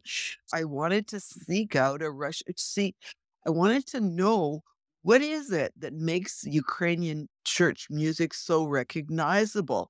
It's all these aunties of mine in Saskatchewan who sing. Like I, I heard the Ukrainian ladies when I was little. And I was about eight or nine. I was in Saskatchewan for a few summers and heard my aunties and all the country, the farm women singing and the man.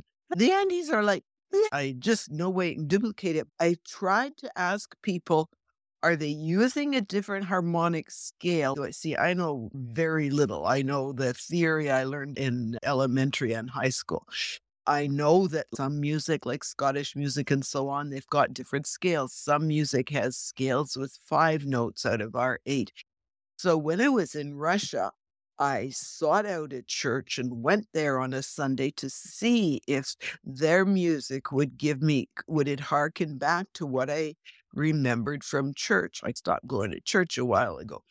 I didn't feel, I know that I could hear the phrases. What I remember from church is the Easter Mass that went on forever, and you sing Hospody pomylui forever and ever, over and over again. And this sound, so I've asked people, what is the sound? Some people have said to me, one answer I got was that the women throw their voice and there is a quality to the women's voice in singing that. So this is not high cultured classical stuff. It is church music. I wondered if you could tell me because I didn't feel like it sounded quite the same in uh, mm. in Russia.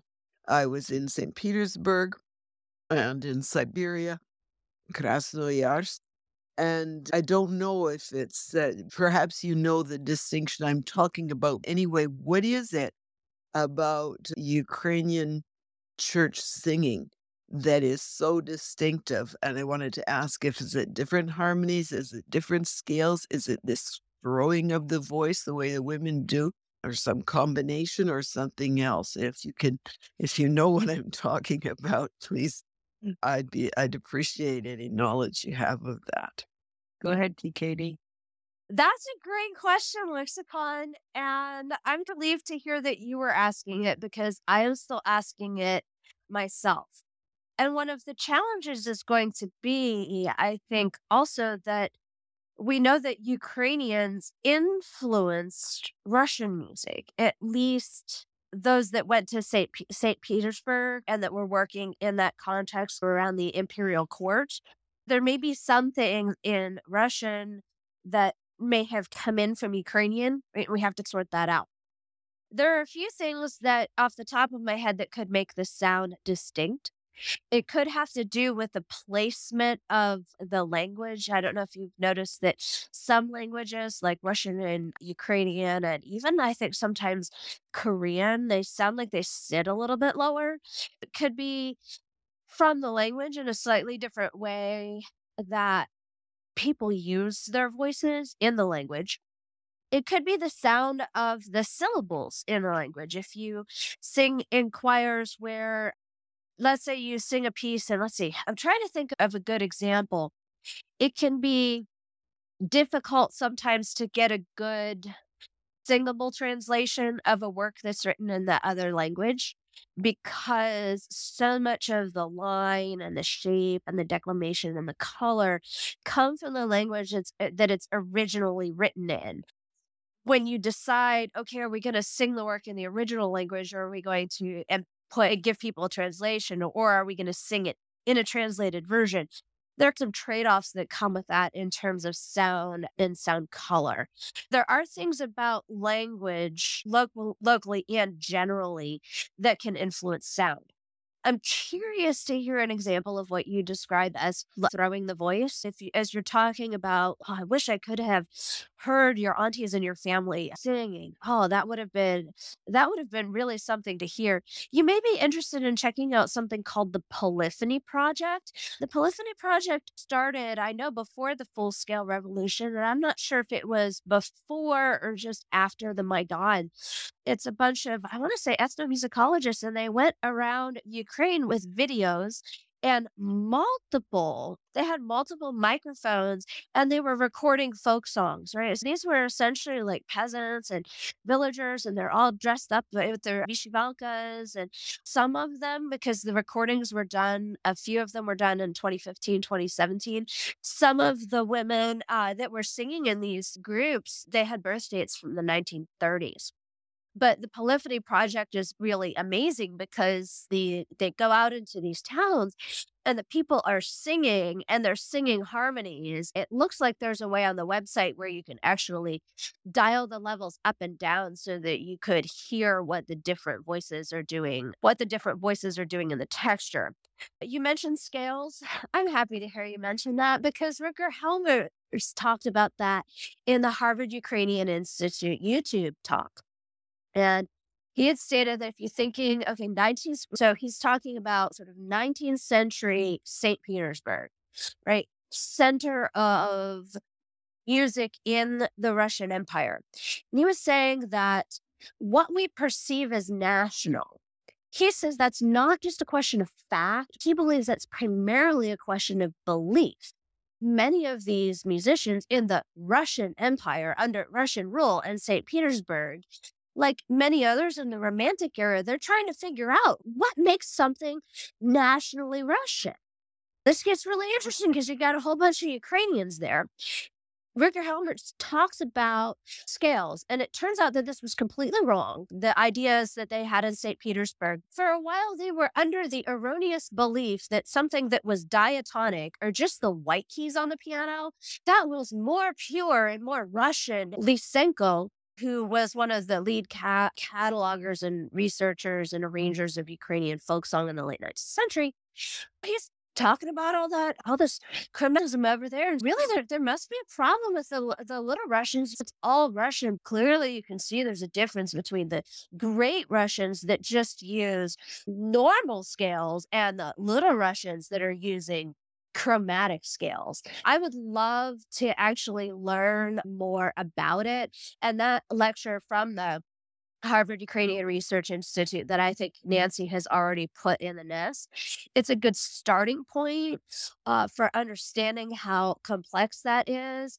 Uh, yeah, if anybody has any examples of something that uh, to them sounds particularly Ukrainian or any theories about why, uh, please let me know because I don't speak the language yet. I would like to. I would like to learn more about. Lexicon you want to hear my aunties, you just go to any Ukrainian church, wherever you are, any Sunday, their descendants are there. Not me, of, of course, anyway.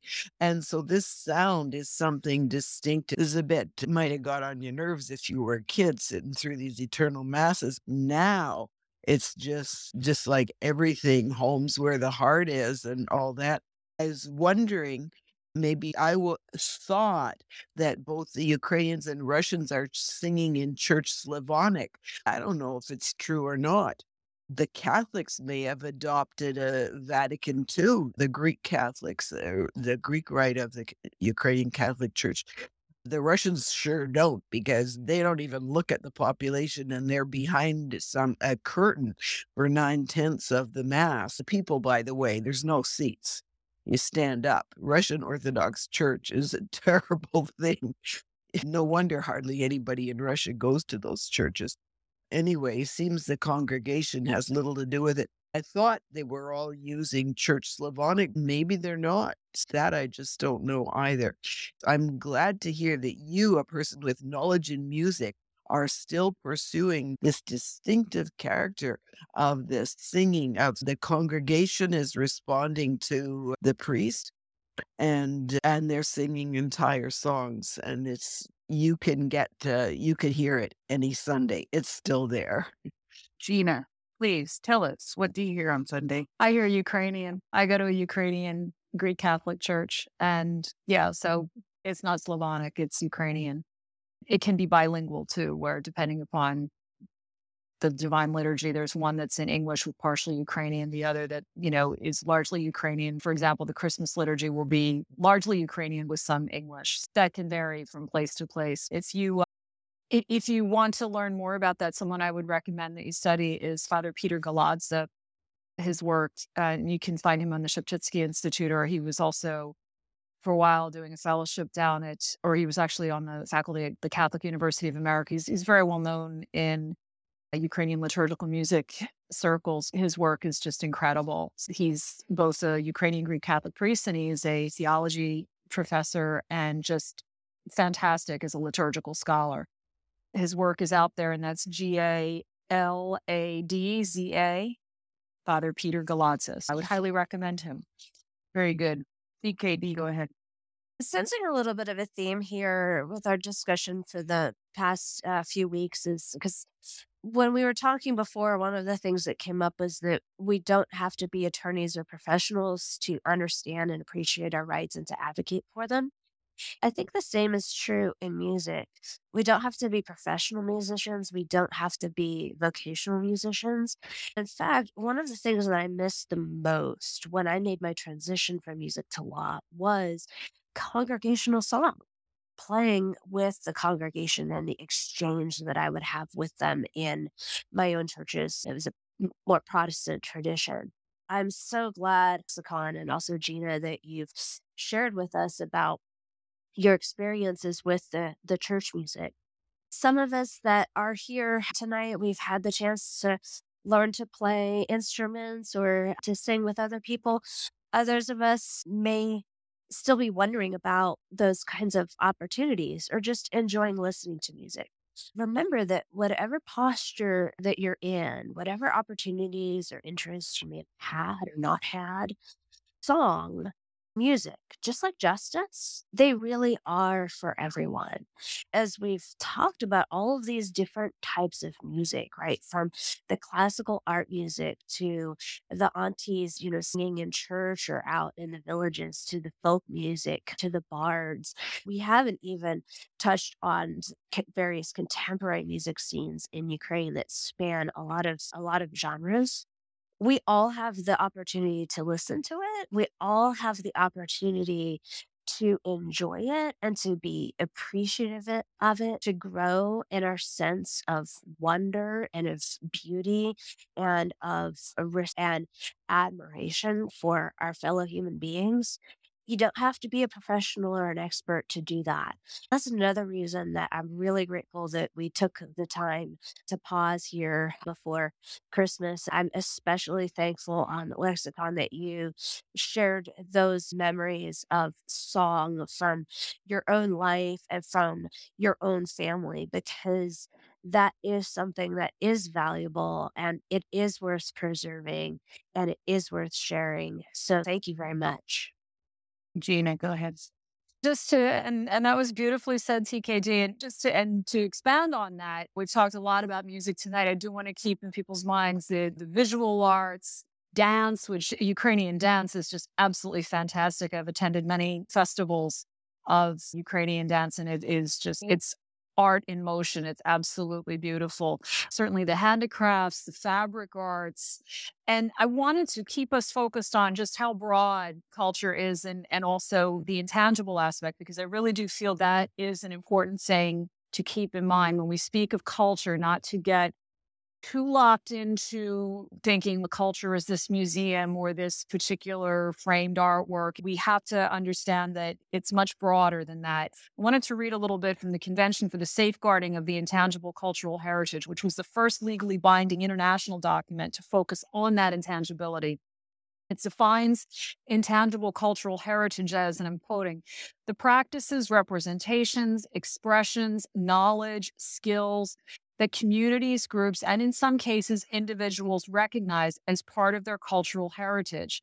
This intangible cultural heritage, transmitted from generation to generation, is constantly recreated by communities and groups in response to their environment, their interaction with nature and their history, and provides them with a sense of identity and continuity, thus promoting respect for cultural diversity and human creativity. At the end quote. The um, analysis goes on to say that this definition includes music, literature, dance, mythology, rituals, handicrafts, and other cultural manifestations. And that actually there's a connection between that intangible heritage and the identity of the individuals and the communities who are creating that heritage. As I said, I just want to keep those broader considerations in mind as we look to preserving this and fighting for the rights of culture amid genocide because genocide uh, because genociders do target culture. That is part of the process of committing genocide is to undercut the culture as a way of ultimately killing or eliminating the people or subjugating and subsuming their identities.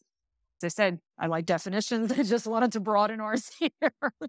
And um, I didn't get to tease you about definitions yet, and you just gave me the opportunity. No, well, well it is important. Again, I, I think that we have to also think of ways in which we can be alert to when culture becomes under attack and ways in which we can, without this language in the Genocide Convention, that we can actually ensure that Russia is held accountable for its attacks upon Ukraine's culture, its cultural heritage, its cultural artifacts, and and its values and that's part of what's happening because culture is the values are part of that culture as, as we talked about earlier. In terms of looking at some of the legal tools i know nancy's done some research on some of the documents. I don't know if you want to close out this session with a look at now that we've done a deep dive on some of these things now how do we help ukraine to defend its cultural heritage and how do we hold Russia account, uh, accountable for attacks on that heritage and prevent other cultures from coming under this kind of attack. I see Dee has her hand up real quick. Let's go to Dee and then we'll go to Nancy to take care of that if Nancy's good with that. Sound good, Nancy? Sounds good. All right, Dee, go ahead. Hi. Actually, the previous speaker said largely much of what I was going to say, perhaps in slightly different terms. So I will cede the floor because, oh, sorry, got a terrible cold this end. I have been listening in with a great deal of interest. I remember decades ago in my undergraduate writing a paper about the cultural impact on diversity, on senses of identity, on as where now it's decades ago, and I can't cite the sources that I use now, although I did get a rather good mark. Yes, no, the previous speaker really covered largely what I was going to say anyway, so I will stick around to others. Thank you. Thank you, Dee. Go ahead, Gina. I just follow up on what I'd said earlier, and it's good to hear you, Dee. With that, I love your accent. I wanted to add an important provision. This doesn't necessarily relate to Ukraine to the discussion more broadly. That earlier referenced declaration concerning the intentional destruction of cultural heritage. This is the one that UNESCO adopted back in 2001 after the two Buddha statues were uh, destroyed in Afghanistan. The one thing this does not protect, and this is an important consideration, and I think to be honest, it's one of the reasons where people shy away from from maybe talking about cultural genocide. We mentioned earlier that Lemkin, in, in the in the framing of the genocide convention, there were forces that were in in that process that were saying, even though Lemkin wanted it in there, it was this sense of, oh, uh, this is going to be awkward for us if we are going to be as colonial powers accused of having done these things of trying to eliminate minority cultures. Another consideration here is the fact that declaration does not protect things that are cultural practices that have been deemed universally harmful. Some of those things include female genital, genital mutilation, polygamy, female infanticide, child forced marriage, and honor killings. Now, those are cultural things. And this is the uncomfortable part of culture is that there are things in culture that are not palatable between cultures. We have to look at those if we're going to look at how do we preserve and protect cultural heritage amid genocide and seek justice for that, that, that cultural heritage justice. That's a, it's an issue. I just want to put it out there. This is not the case in Ukraine because none of these things apply to Ukraine. And it's a broader discussion. That is something that we need to keep in mind since we are talking about genocide broadly as well. I just I wanted to make that clarification to keep our, our definitions as complete as possible. So I can throw it back to Nancy for some of the documents that you were able to pull up in this regard. Thanks, Gina. I'm trying to find what I had tagged in in one of the documents, which mm-hmm. was the current status of cultural genocide under international law. One of the areas that it focused on was the cultural protections. And again, we've talked about UNESCO for what they describe as non movable cultural artifacts. And the other part is let's see, the 1970 Convention on the Means of Prohibiting and Preventing the Illicit Import, Export, and Transfer of Ownership of Cultural Property, which is a place that a lot of society struggles with. And we hear very regularly about stolen or trans- illegally transferred cultural property that ends up in a museum somewhere and then there's a great deal of time and attorneys make a bunch of money with litigation to return them to their rightful owners. And of course, a recent example of that that we saw was that when when Crimea was first invaded by Russia, there were artifacts from Crimea that were on loan to, and I forget which country in Europe had the museum collection at the time. They were on loan to a European museum. And Russia and Ukraine spent many years in court over where those artifacts would be returned to. And it was just a- Nancy lost connection. That would be my thing. I'm thinking that she's going towards a Scythian gold that was actually just recently returned to Ukraine just within the last few weeks that was something that was fought over in court for a long time. And that, that literally was just in the last few weeks returned to Ukraine. Beautiful, beautiful pieces. Yes, Nancy Crafts. She will return as soon as she can. Gina, go ahead. Sure. I just wanted to, and I mentioned this earlier in the discussion, and I know we're running close to time. I did want to mention that there is a nexus. That culture is not, it, it's not a standalone. It, it, with other aspects of human existence which come under attack in the case of genocide as Russia is waging in Ukraine. One of those things is religion and religious freedom across Ukraine in, in any area of contact with Russia is in danger uh, because Russia is actively persecuting religions. And in persecuting religions, including bombing their own churches that are, or rather churches that are still leaning towards Moscow. What they are doing as well is not just attacking religious freedom and practice, they are also attacking cultural heritage because the the physical manifestations, the icons, the churches, the vestments, the handicrafts, also the practices, the texts, the songs, all of those things are also culture. They're part of culture through religious expressions, it's a double whammy what Russia is doing. They're attacking religious beliefs. You would also argue that it's a, a set of charges for cultural genocide. You couldn't, of course, argue that right now under the Genocide Convention as it stands because it doesn't have that provision. There, there are places in international law where you could argue that as well. It's this is all very layered and dense and interconnected.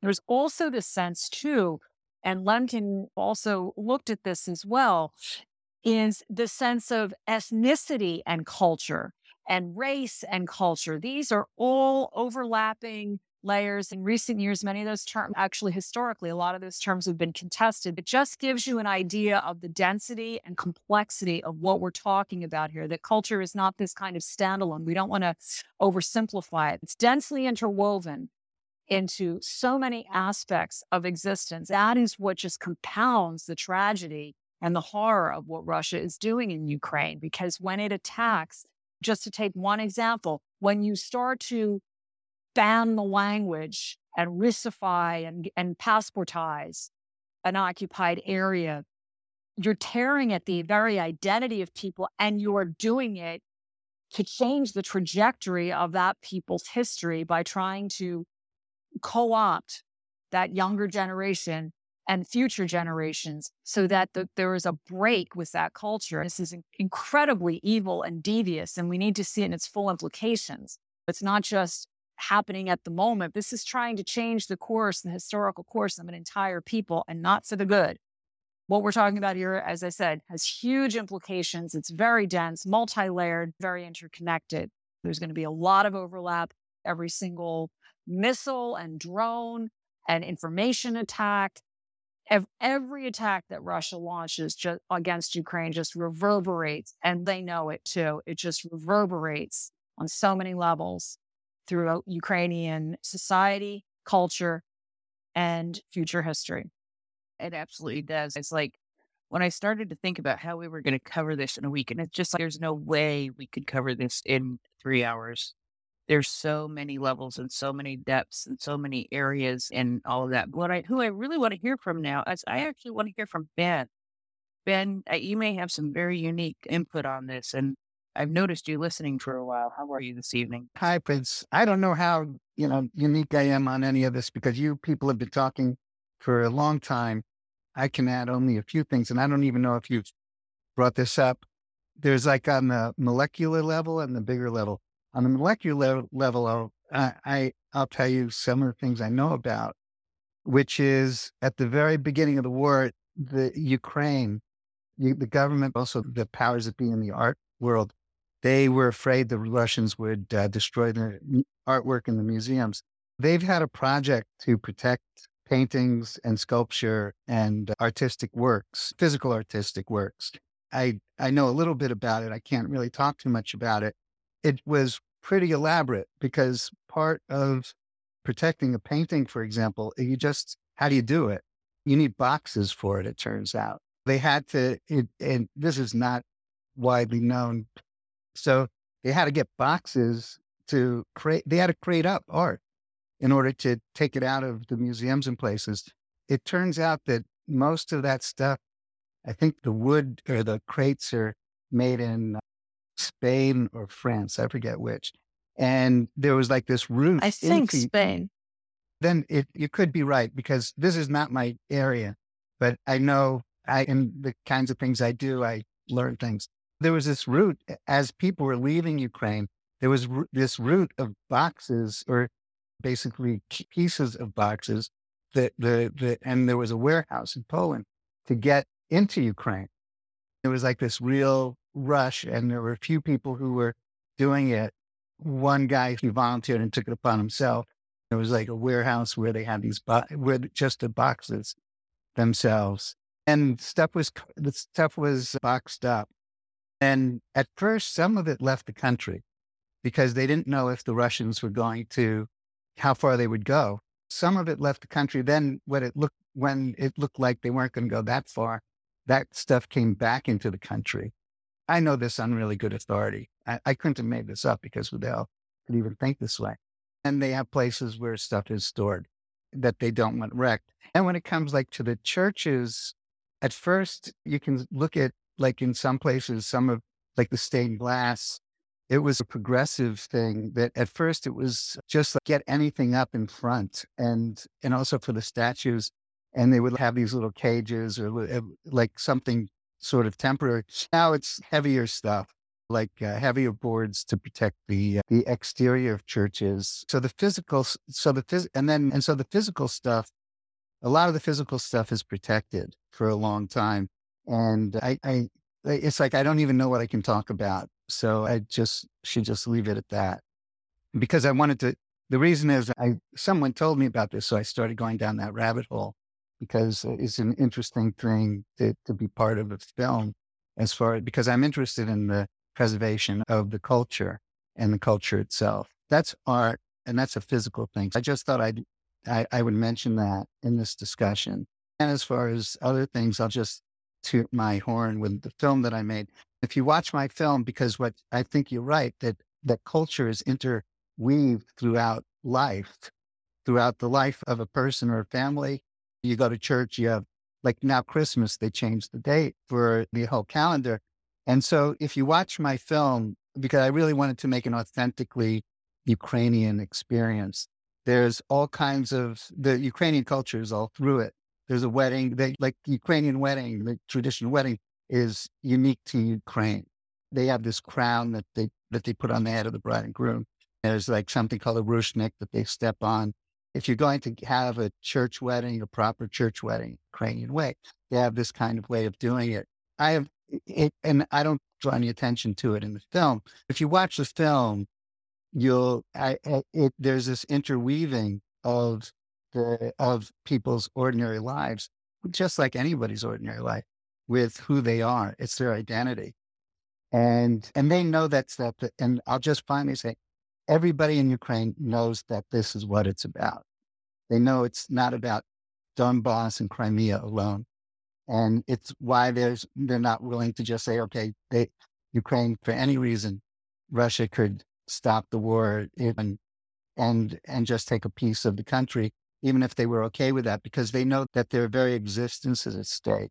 That's why they're not going to give up. And that that comes across with everybody. I, it, just absolutely everybody, except the people who, you know, who are pro-Russian. I just want, I know your time is up on this, so I just want to, I really came on just to tell you about the, the art getting boxed up in this whole industry that they had at the beginning to, uh, it was only a few people, by the way. They took it upon themselves. One of the people who really started that ball rolling is an art dealer. He realized that was like something that he just needed to make happen. And he took it upon himself to get that organized. It was not a government project. I don't know if it ever was. The art museums got involved. It was this one guy who, one guy, and then he got another guy involved. They just said, which some, they just thought that it was an important thing to do. That's all that I want, that I really have to say. It is a very important thing to do. Actually, if you look on the UNESCO website, UNESCO is now assisting with this kind of thing also to help to preserve the the paintings and they're helping to digitize some of the art, doing 3D architecture of the buildings that are historical. They're doing all kinds of things. They're helping to basically put protections in place for some of the outside monuments and, and those kinds of things yeah, there's a lot knowing that they did that all. It doesn't surprise me that they did that all in the first days of their own initiative. They are getting help though with it now from UNESCO and from the government, I believe, from what I've been able to read. Gina, go ahead. I was just going to say, Ben, first of all, congratulations on the film. Also, when I was in Ukraine this past summer, I uh, was seeing the, the boxed up memorials on the streets of the view. And my my friend and guide was saying, Oh, that's one of this monument and that monument. There they are all crated up with sandbags around certain areas to to prevent them from being damaged in the event of an attack. The other thing that occurred to me too was we're wrapping up, so this isn't something that we can really get into in any kind of depth. In terms of the culture, if you look at it with what Russia is, the way it's coming at this with the state and the Orthodox, the Russian Orthodox Church in lockstep, where really, unfortunately, the Russian Orthodox Church has been has become an instrument of the state. And the way it's trying to co-opt the entire world's view, both of the present life and of eternity, it wants to be the more restrictive and repressive Russia has become, even to its own citizens, the more it wants total control of life, art, expression, faith, it's really trying to co opt people 360, its own people under authoritarian rule, and impose that on Ukraine. One thing I would point out when you have people saying, oh, aren't they, aren't Ukrainians and Russians uh, all the same? Aren't they the brothers that Putin said in his essay that they were? Nothing could be further from the truth. You can point to what Russia is, in fact, doing to its own people as an indicator of what God forbid it ever succeeded. It won't because we won't let that happen. If people were, if it were to, if Ukraine were again, God forbid, to concede any territory. It would just be a question of time as to how much and how quickly Russia would just completely try to destroy Ukrainian culture. That it's not just a question of giving up a little land and everyone's going to be a good neighbor. No, Russia wants complete control. Under Putin, it wants complete control of its subjects, and they are just that subjects' lives from the, the cradle to the grave and everything in between. That's what they're going for here. That reflected in their culture, and that's what they want to impose on the rest of the world, including Ukraine. As I said, this is a very holistic approach. There's the holistic approach that Lemkin had in understanding genocide, and there's the holistic undertaking of genocide as we're seeing Russia wage in Ukraine. Can I, is there time for me to mention just one more thing? If there's not, that's, I understand. People in Ukraine, with my experience, from my experience, are really aware of like moving the calendars from the, like Christmas is, is one thing. It takes a lot of, it takes form in many ways. I'll give you two examples.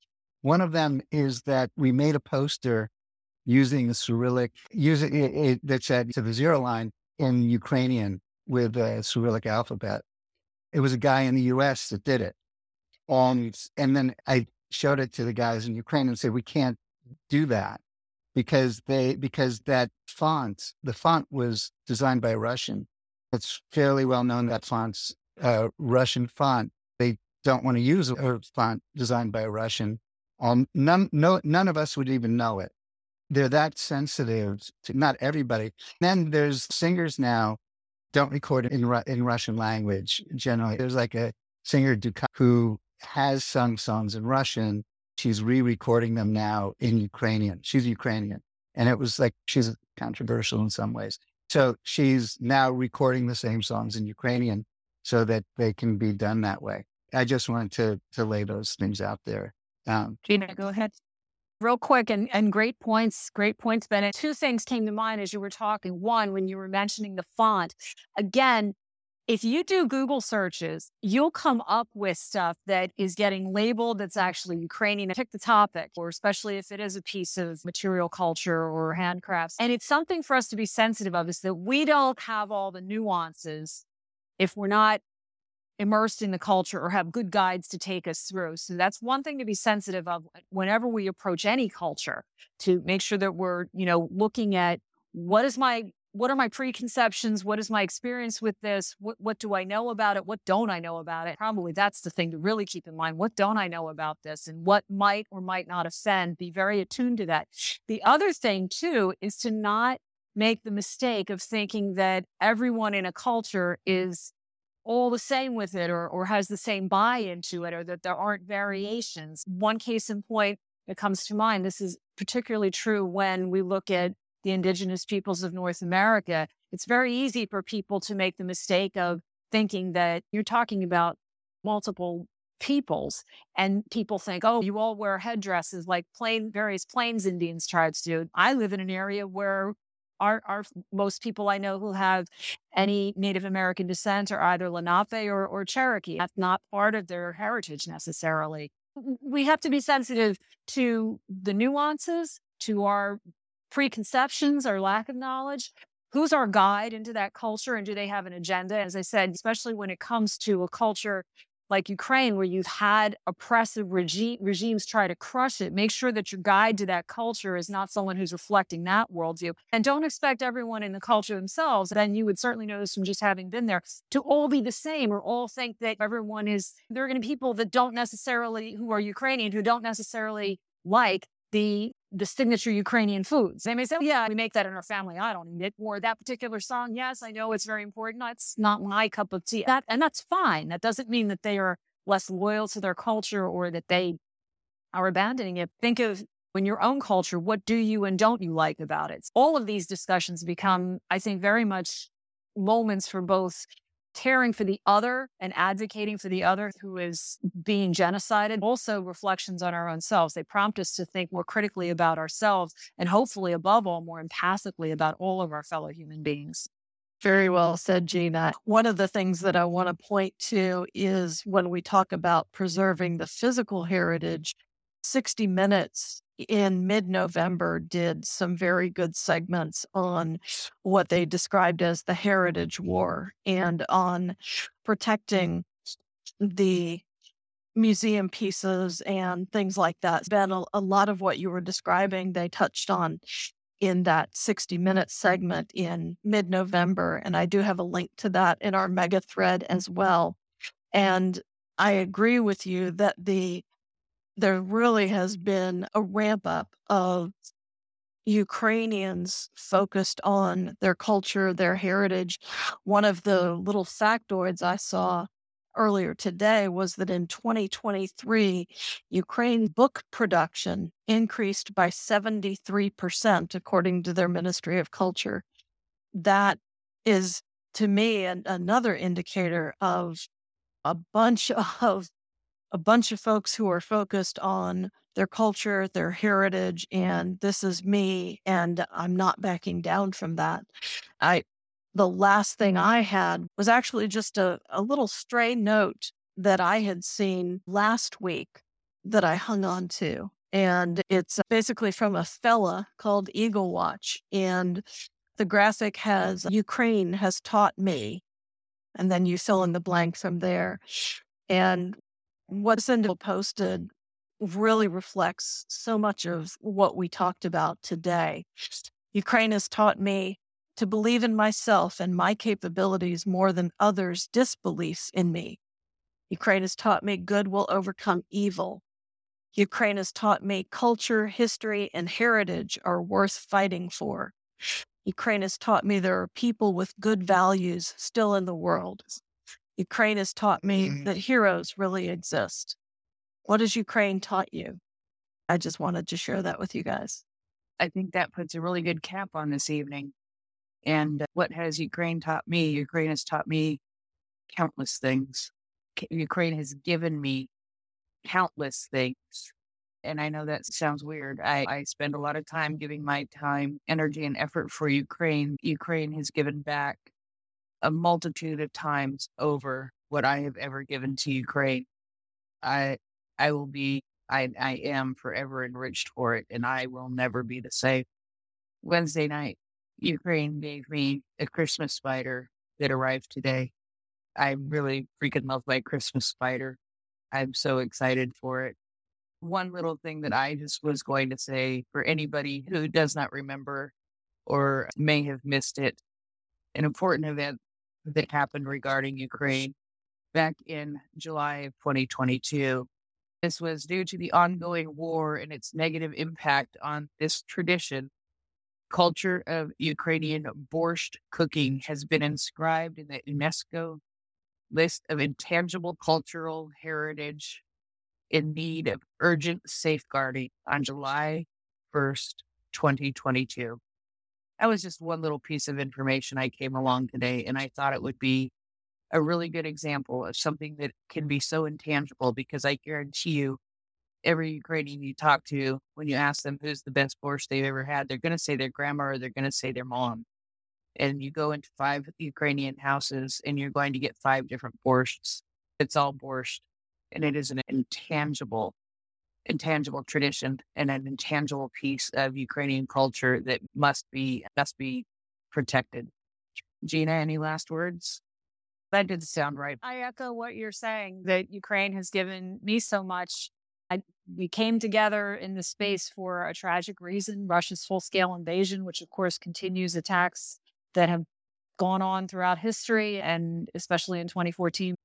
God willing, we can use this time to to really and truly without never again. That may this be the last genocide this planet ever sees, that we get this right, that we do what we need to do to support Ukraine, to end Russia's aggression, to make sure it never happens again, and to help in any way we can Ukraine to live out its destiny as a nation and as a people, which has made already a tremendous contribution to the world and which will continue to do that. I'm just very grateful to the people of Ukraine, for those Ukrainians that I know, for everyone in this space, and Slava Ukraini.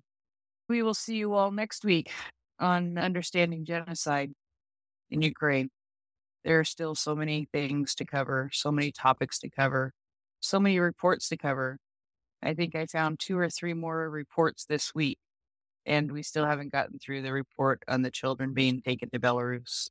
We could actually spend another hour talking about things that have happened to children in Ukraine this week. I think Gina and Nancy probably need to head to bed, and Mockers is urgent for her booms and her numbers. So, good morning, Mockers. How are you today? Morning. I did just want to join in and tell you what Ukraine has taught me, if you would like. Ukraine, huh? taught, yeah, Ukraine has taught me that it's perfectly okay to be stubborn because, goodness me, aren't they? It's also taught me that an individual can make a difference. Small people getting together to do big things. That, I think, that is part of Ukraine's strength. It really is that the people pull together to make things happen. And uh, they're teaching the rest of the world this, I think, that I don't know. I've been very solitary pretty much in most of my life. When I say that, I've got friends and stuff and I've got family. I've never been outside of my own bubble. And it, I've never joined a community group, for example, or never got together with a group of people to make something happen. The cl- closest thing I would say was I joined a sports team when I got ill. That that stopped. It's the stuff that you think that feels impossible. Yet if you band together and talk to the right people, nothing is impossible. That's what Ukraine has taught me. That if you really strive for something, it's not impossible. Nothing is impossible. In fact, it's it's important that if you believe in something, if you uh, believe strongly enough about something, that you talk to people, make the effort, get outside of your circle, bust out of that comfort zone, write that letter, even though you think it might be ignored. Because this morning, for example, first thing I saw when I opened up this app was a little message from Ben Wallace saying, Tonight, me and the Mayor of London have written to the central government and uh, whoever, asking them to adapt the scheme for 4x4s to include donations to Ukraine. The power to do this is now in these two persons' hands, so that's Michael Gove and Mark Harper. Let's get this done for New Year. Then he's tagged Michael Gove and the Transport Secretary. That wasn't a celebrity standing up and asking for this to be sorted out. That wasn't a member of parliament, even. No, it was people, regular people who decided, you know what, this is silly. We're going to get together and do something about it. They've identified a need and a way to fill that need, which would actually be really sensible. It looks like it might happen. It really looks like it might happen. Uh, all I'm going to say is massive congratulations to the people for starting that. Also, well done to anybody else who's got involved because it's created a movement. It's created something for us all to lean into and help push it. Look at that. A good idea can become a reality if you just talk to the right people and just make enough noise.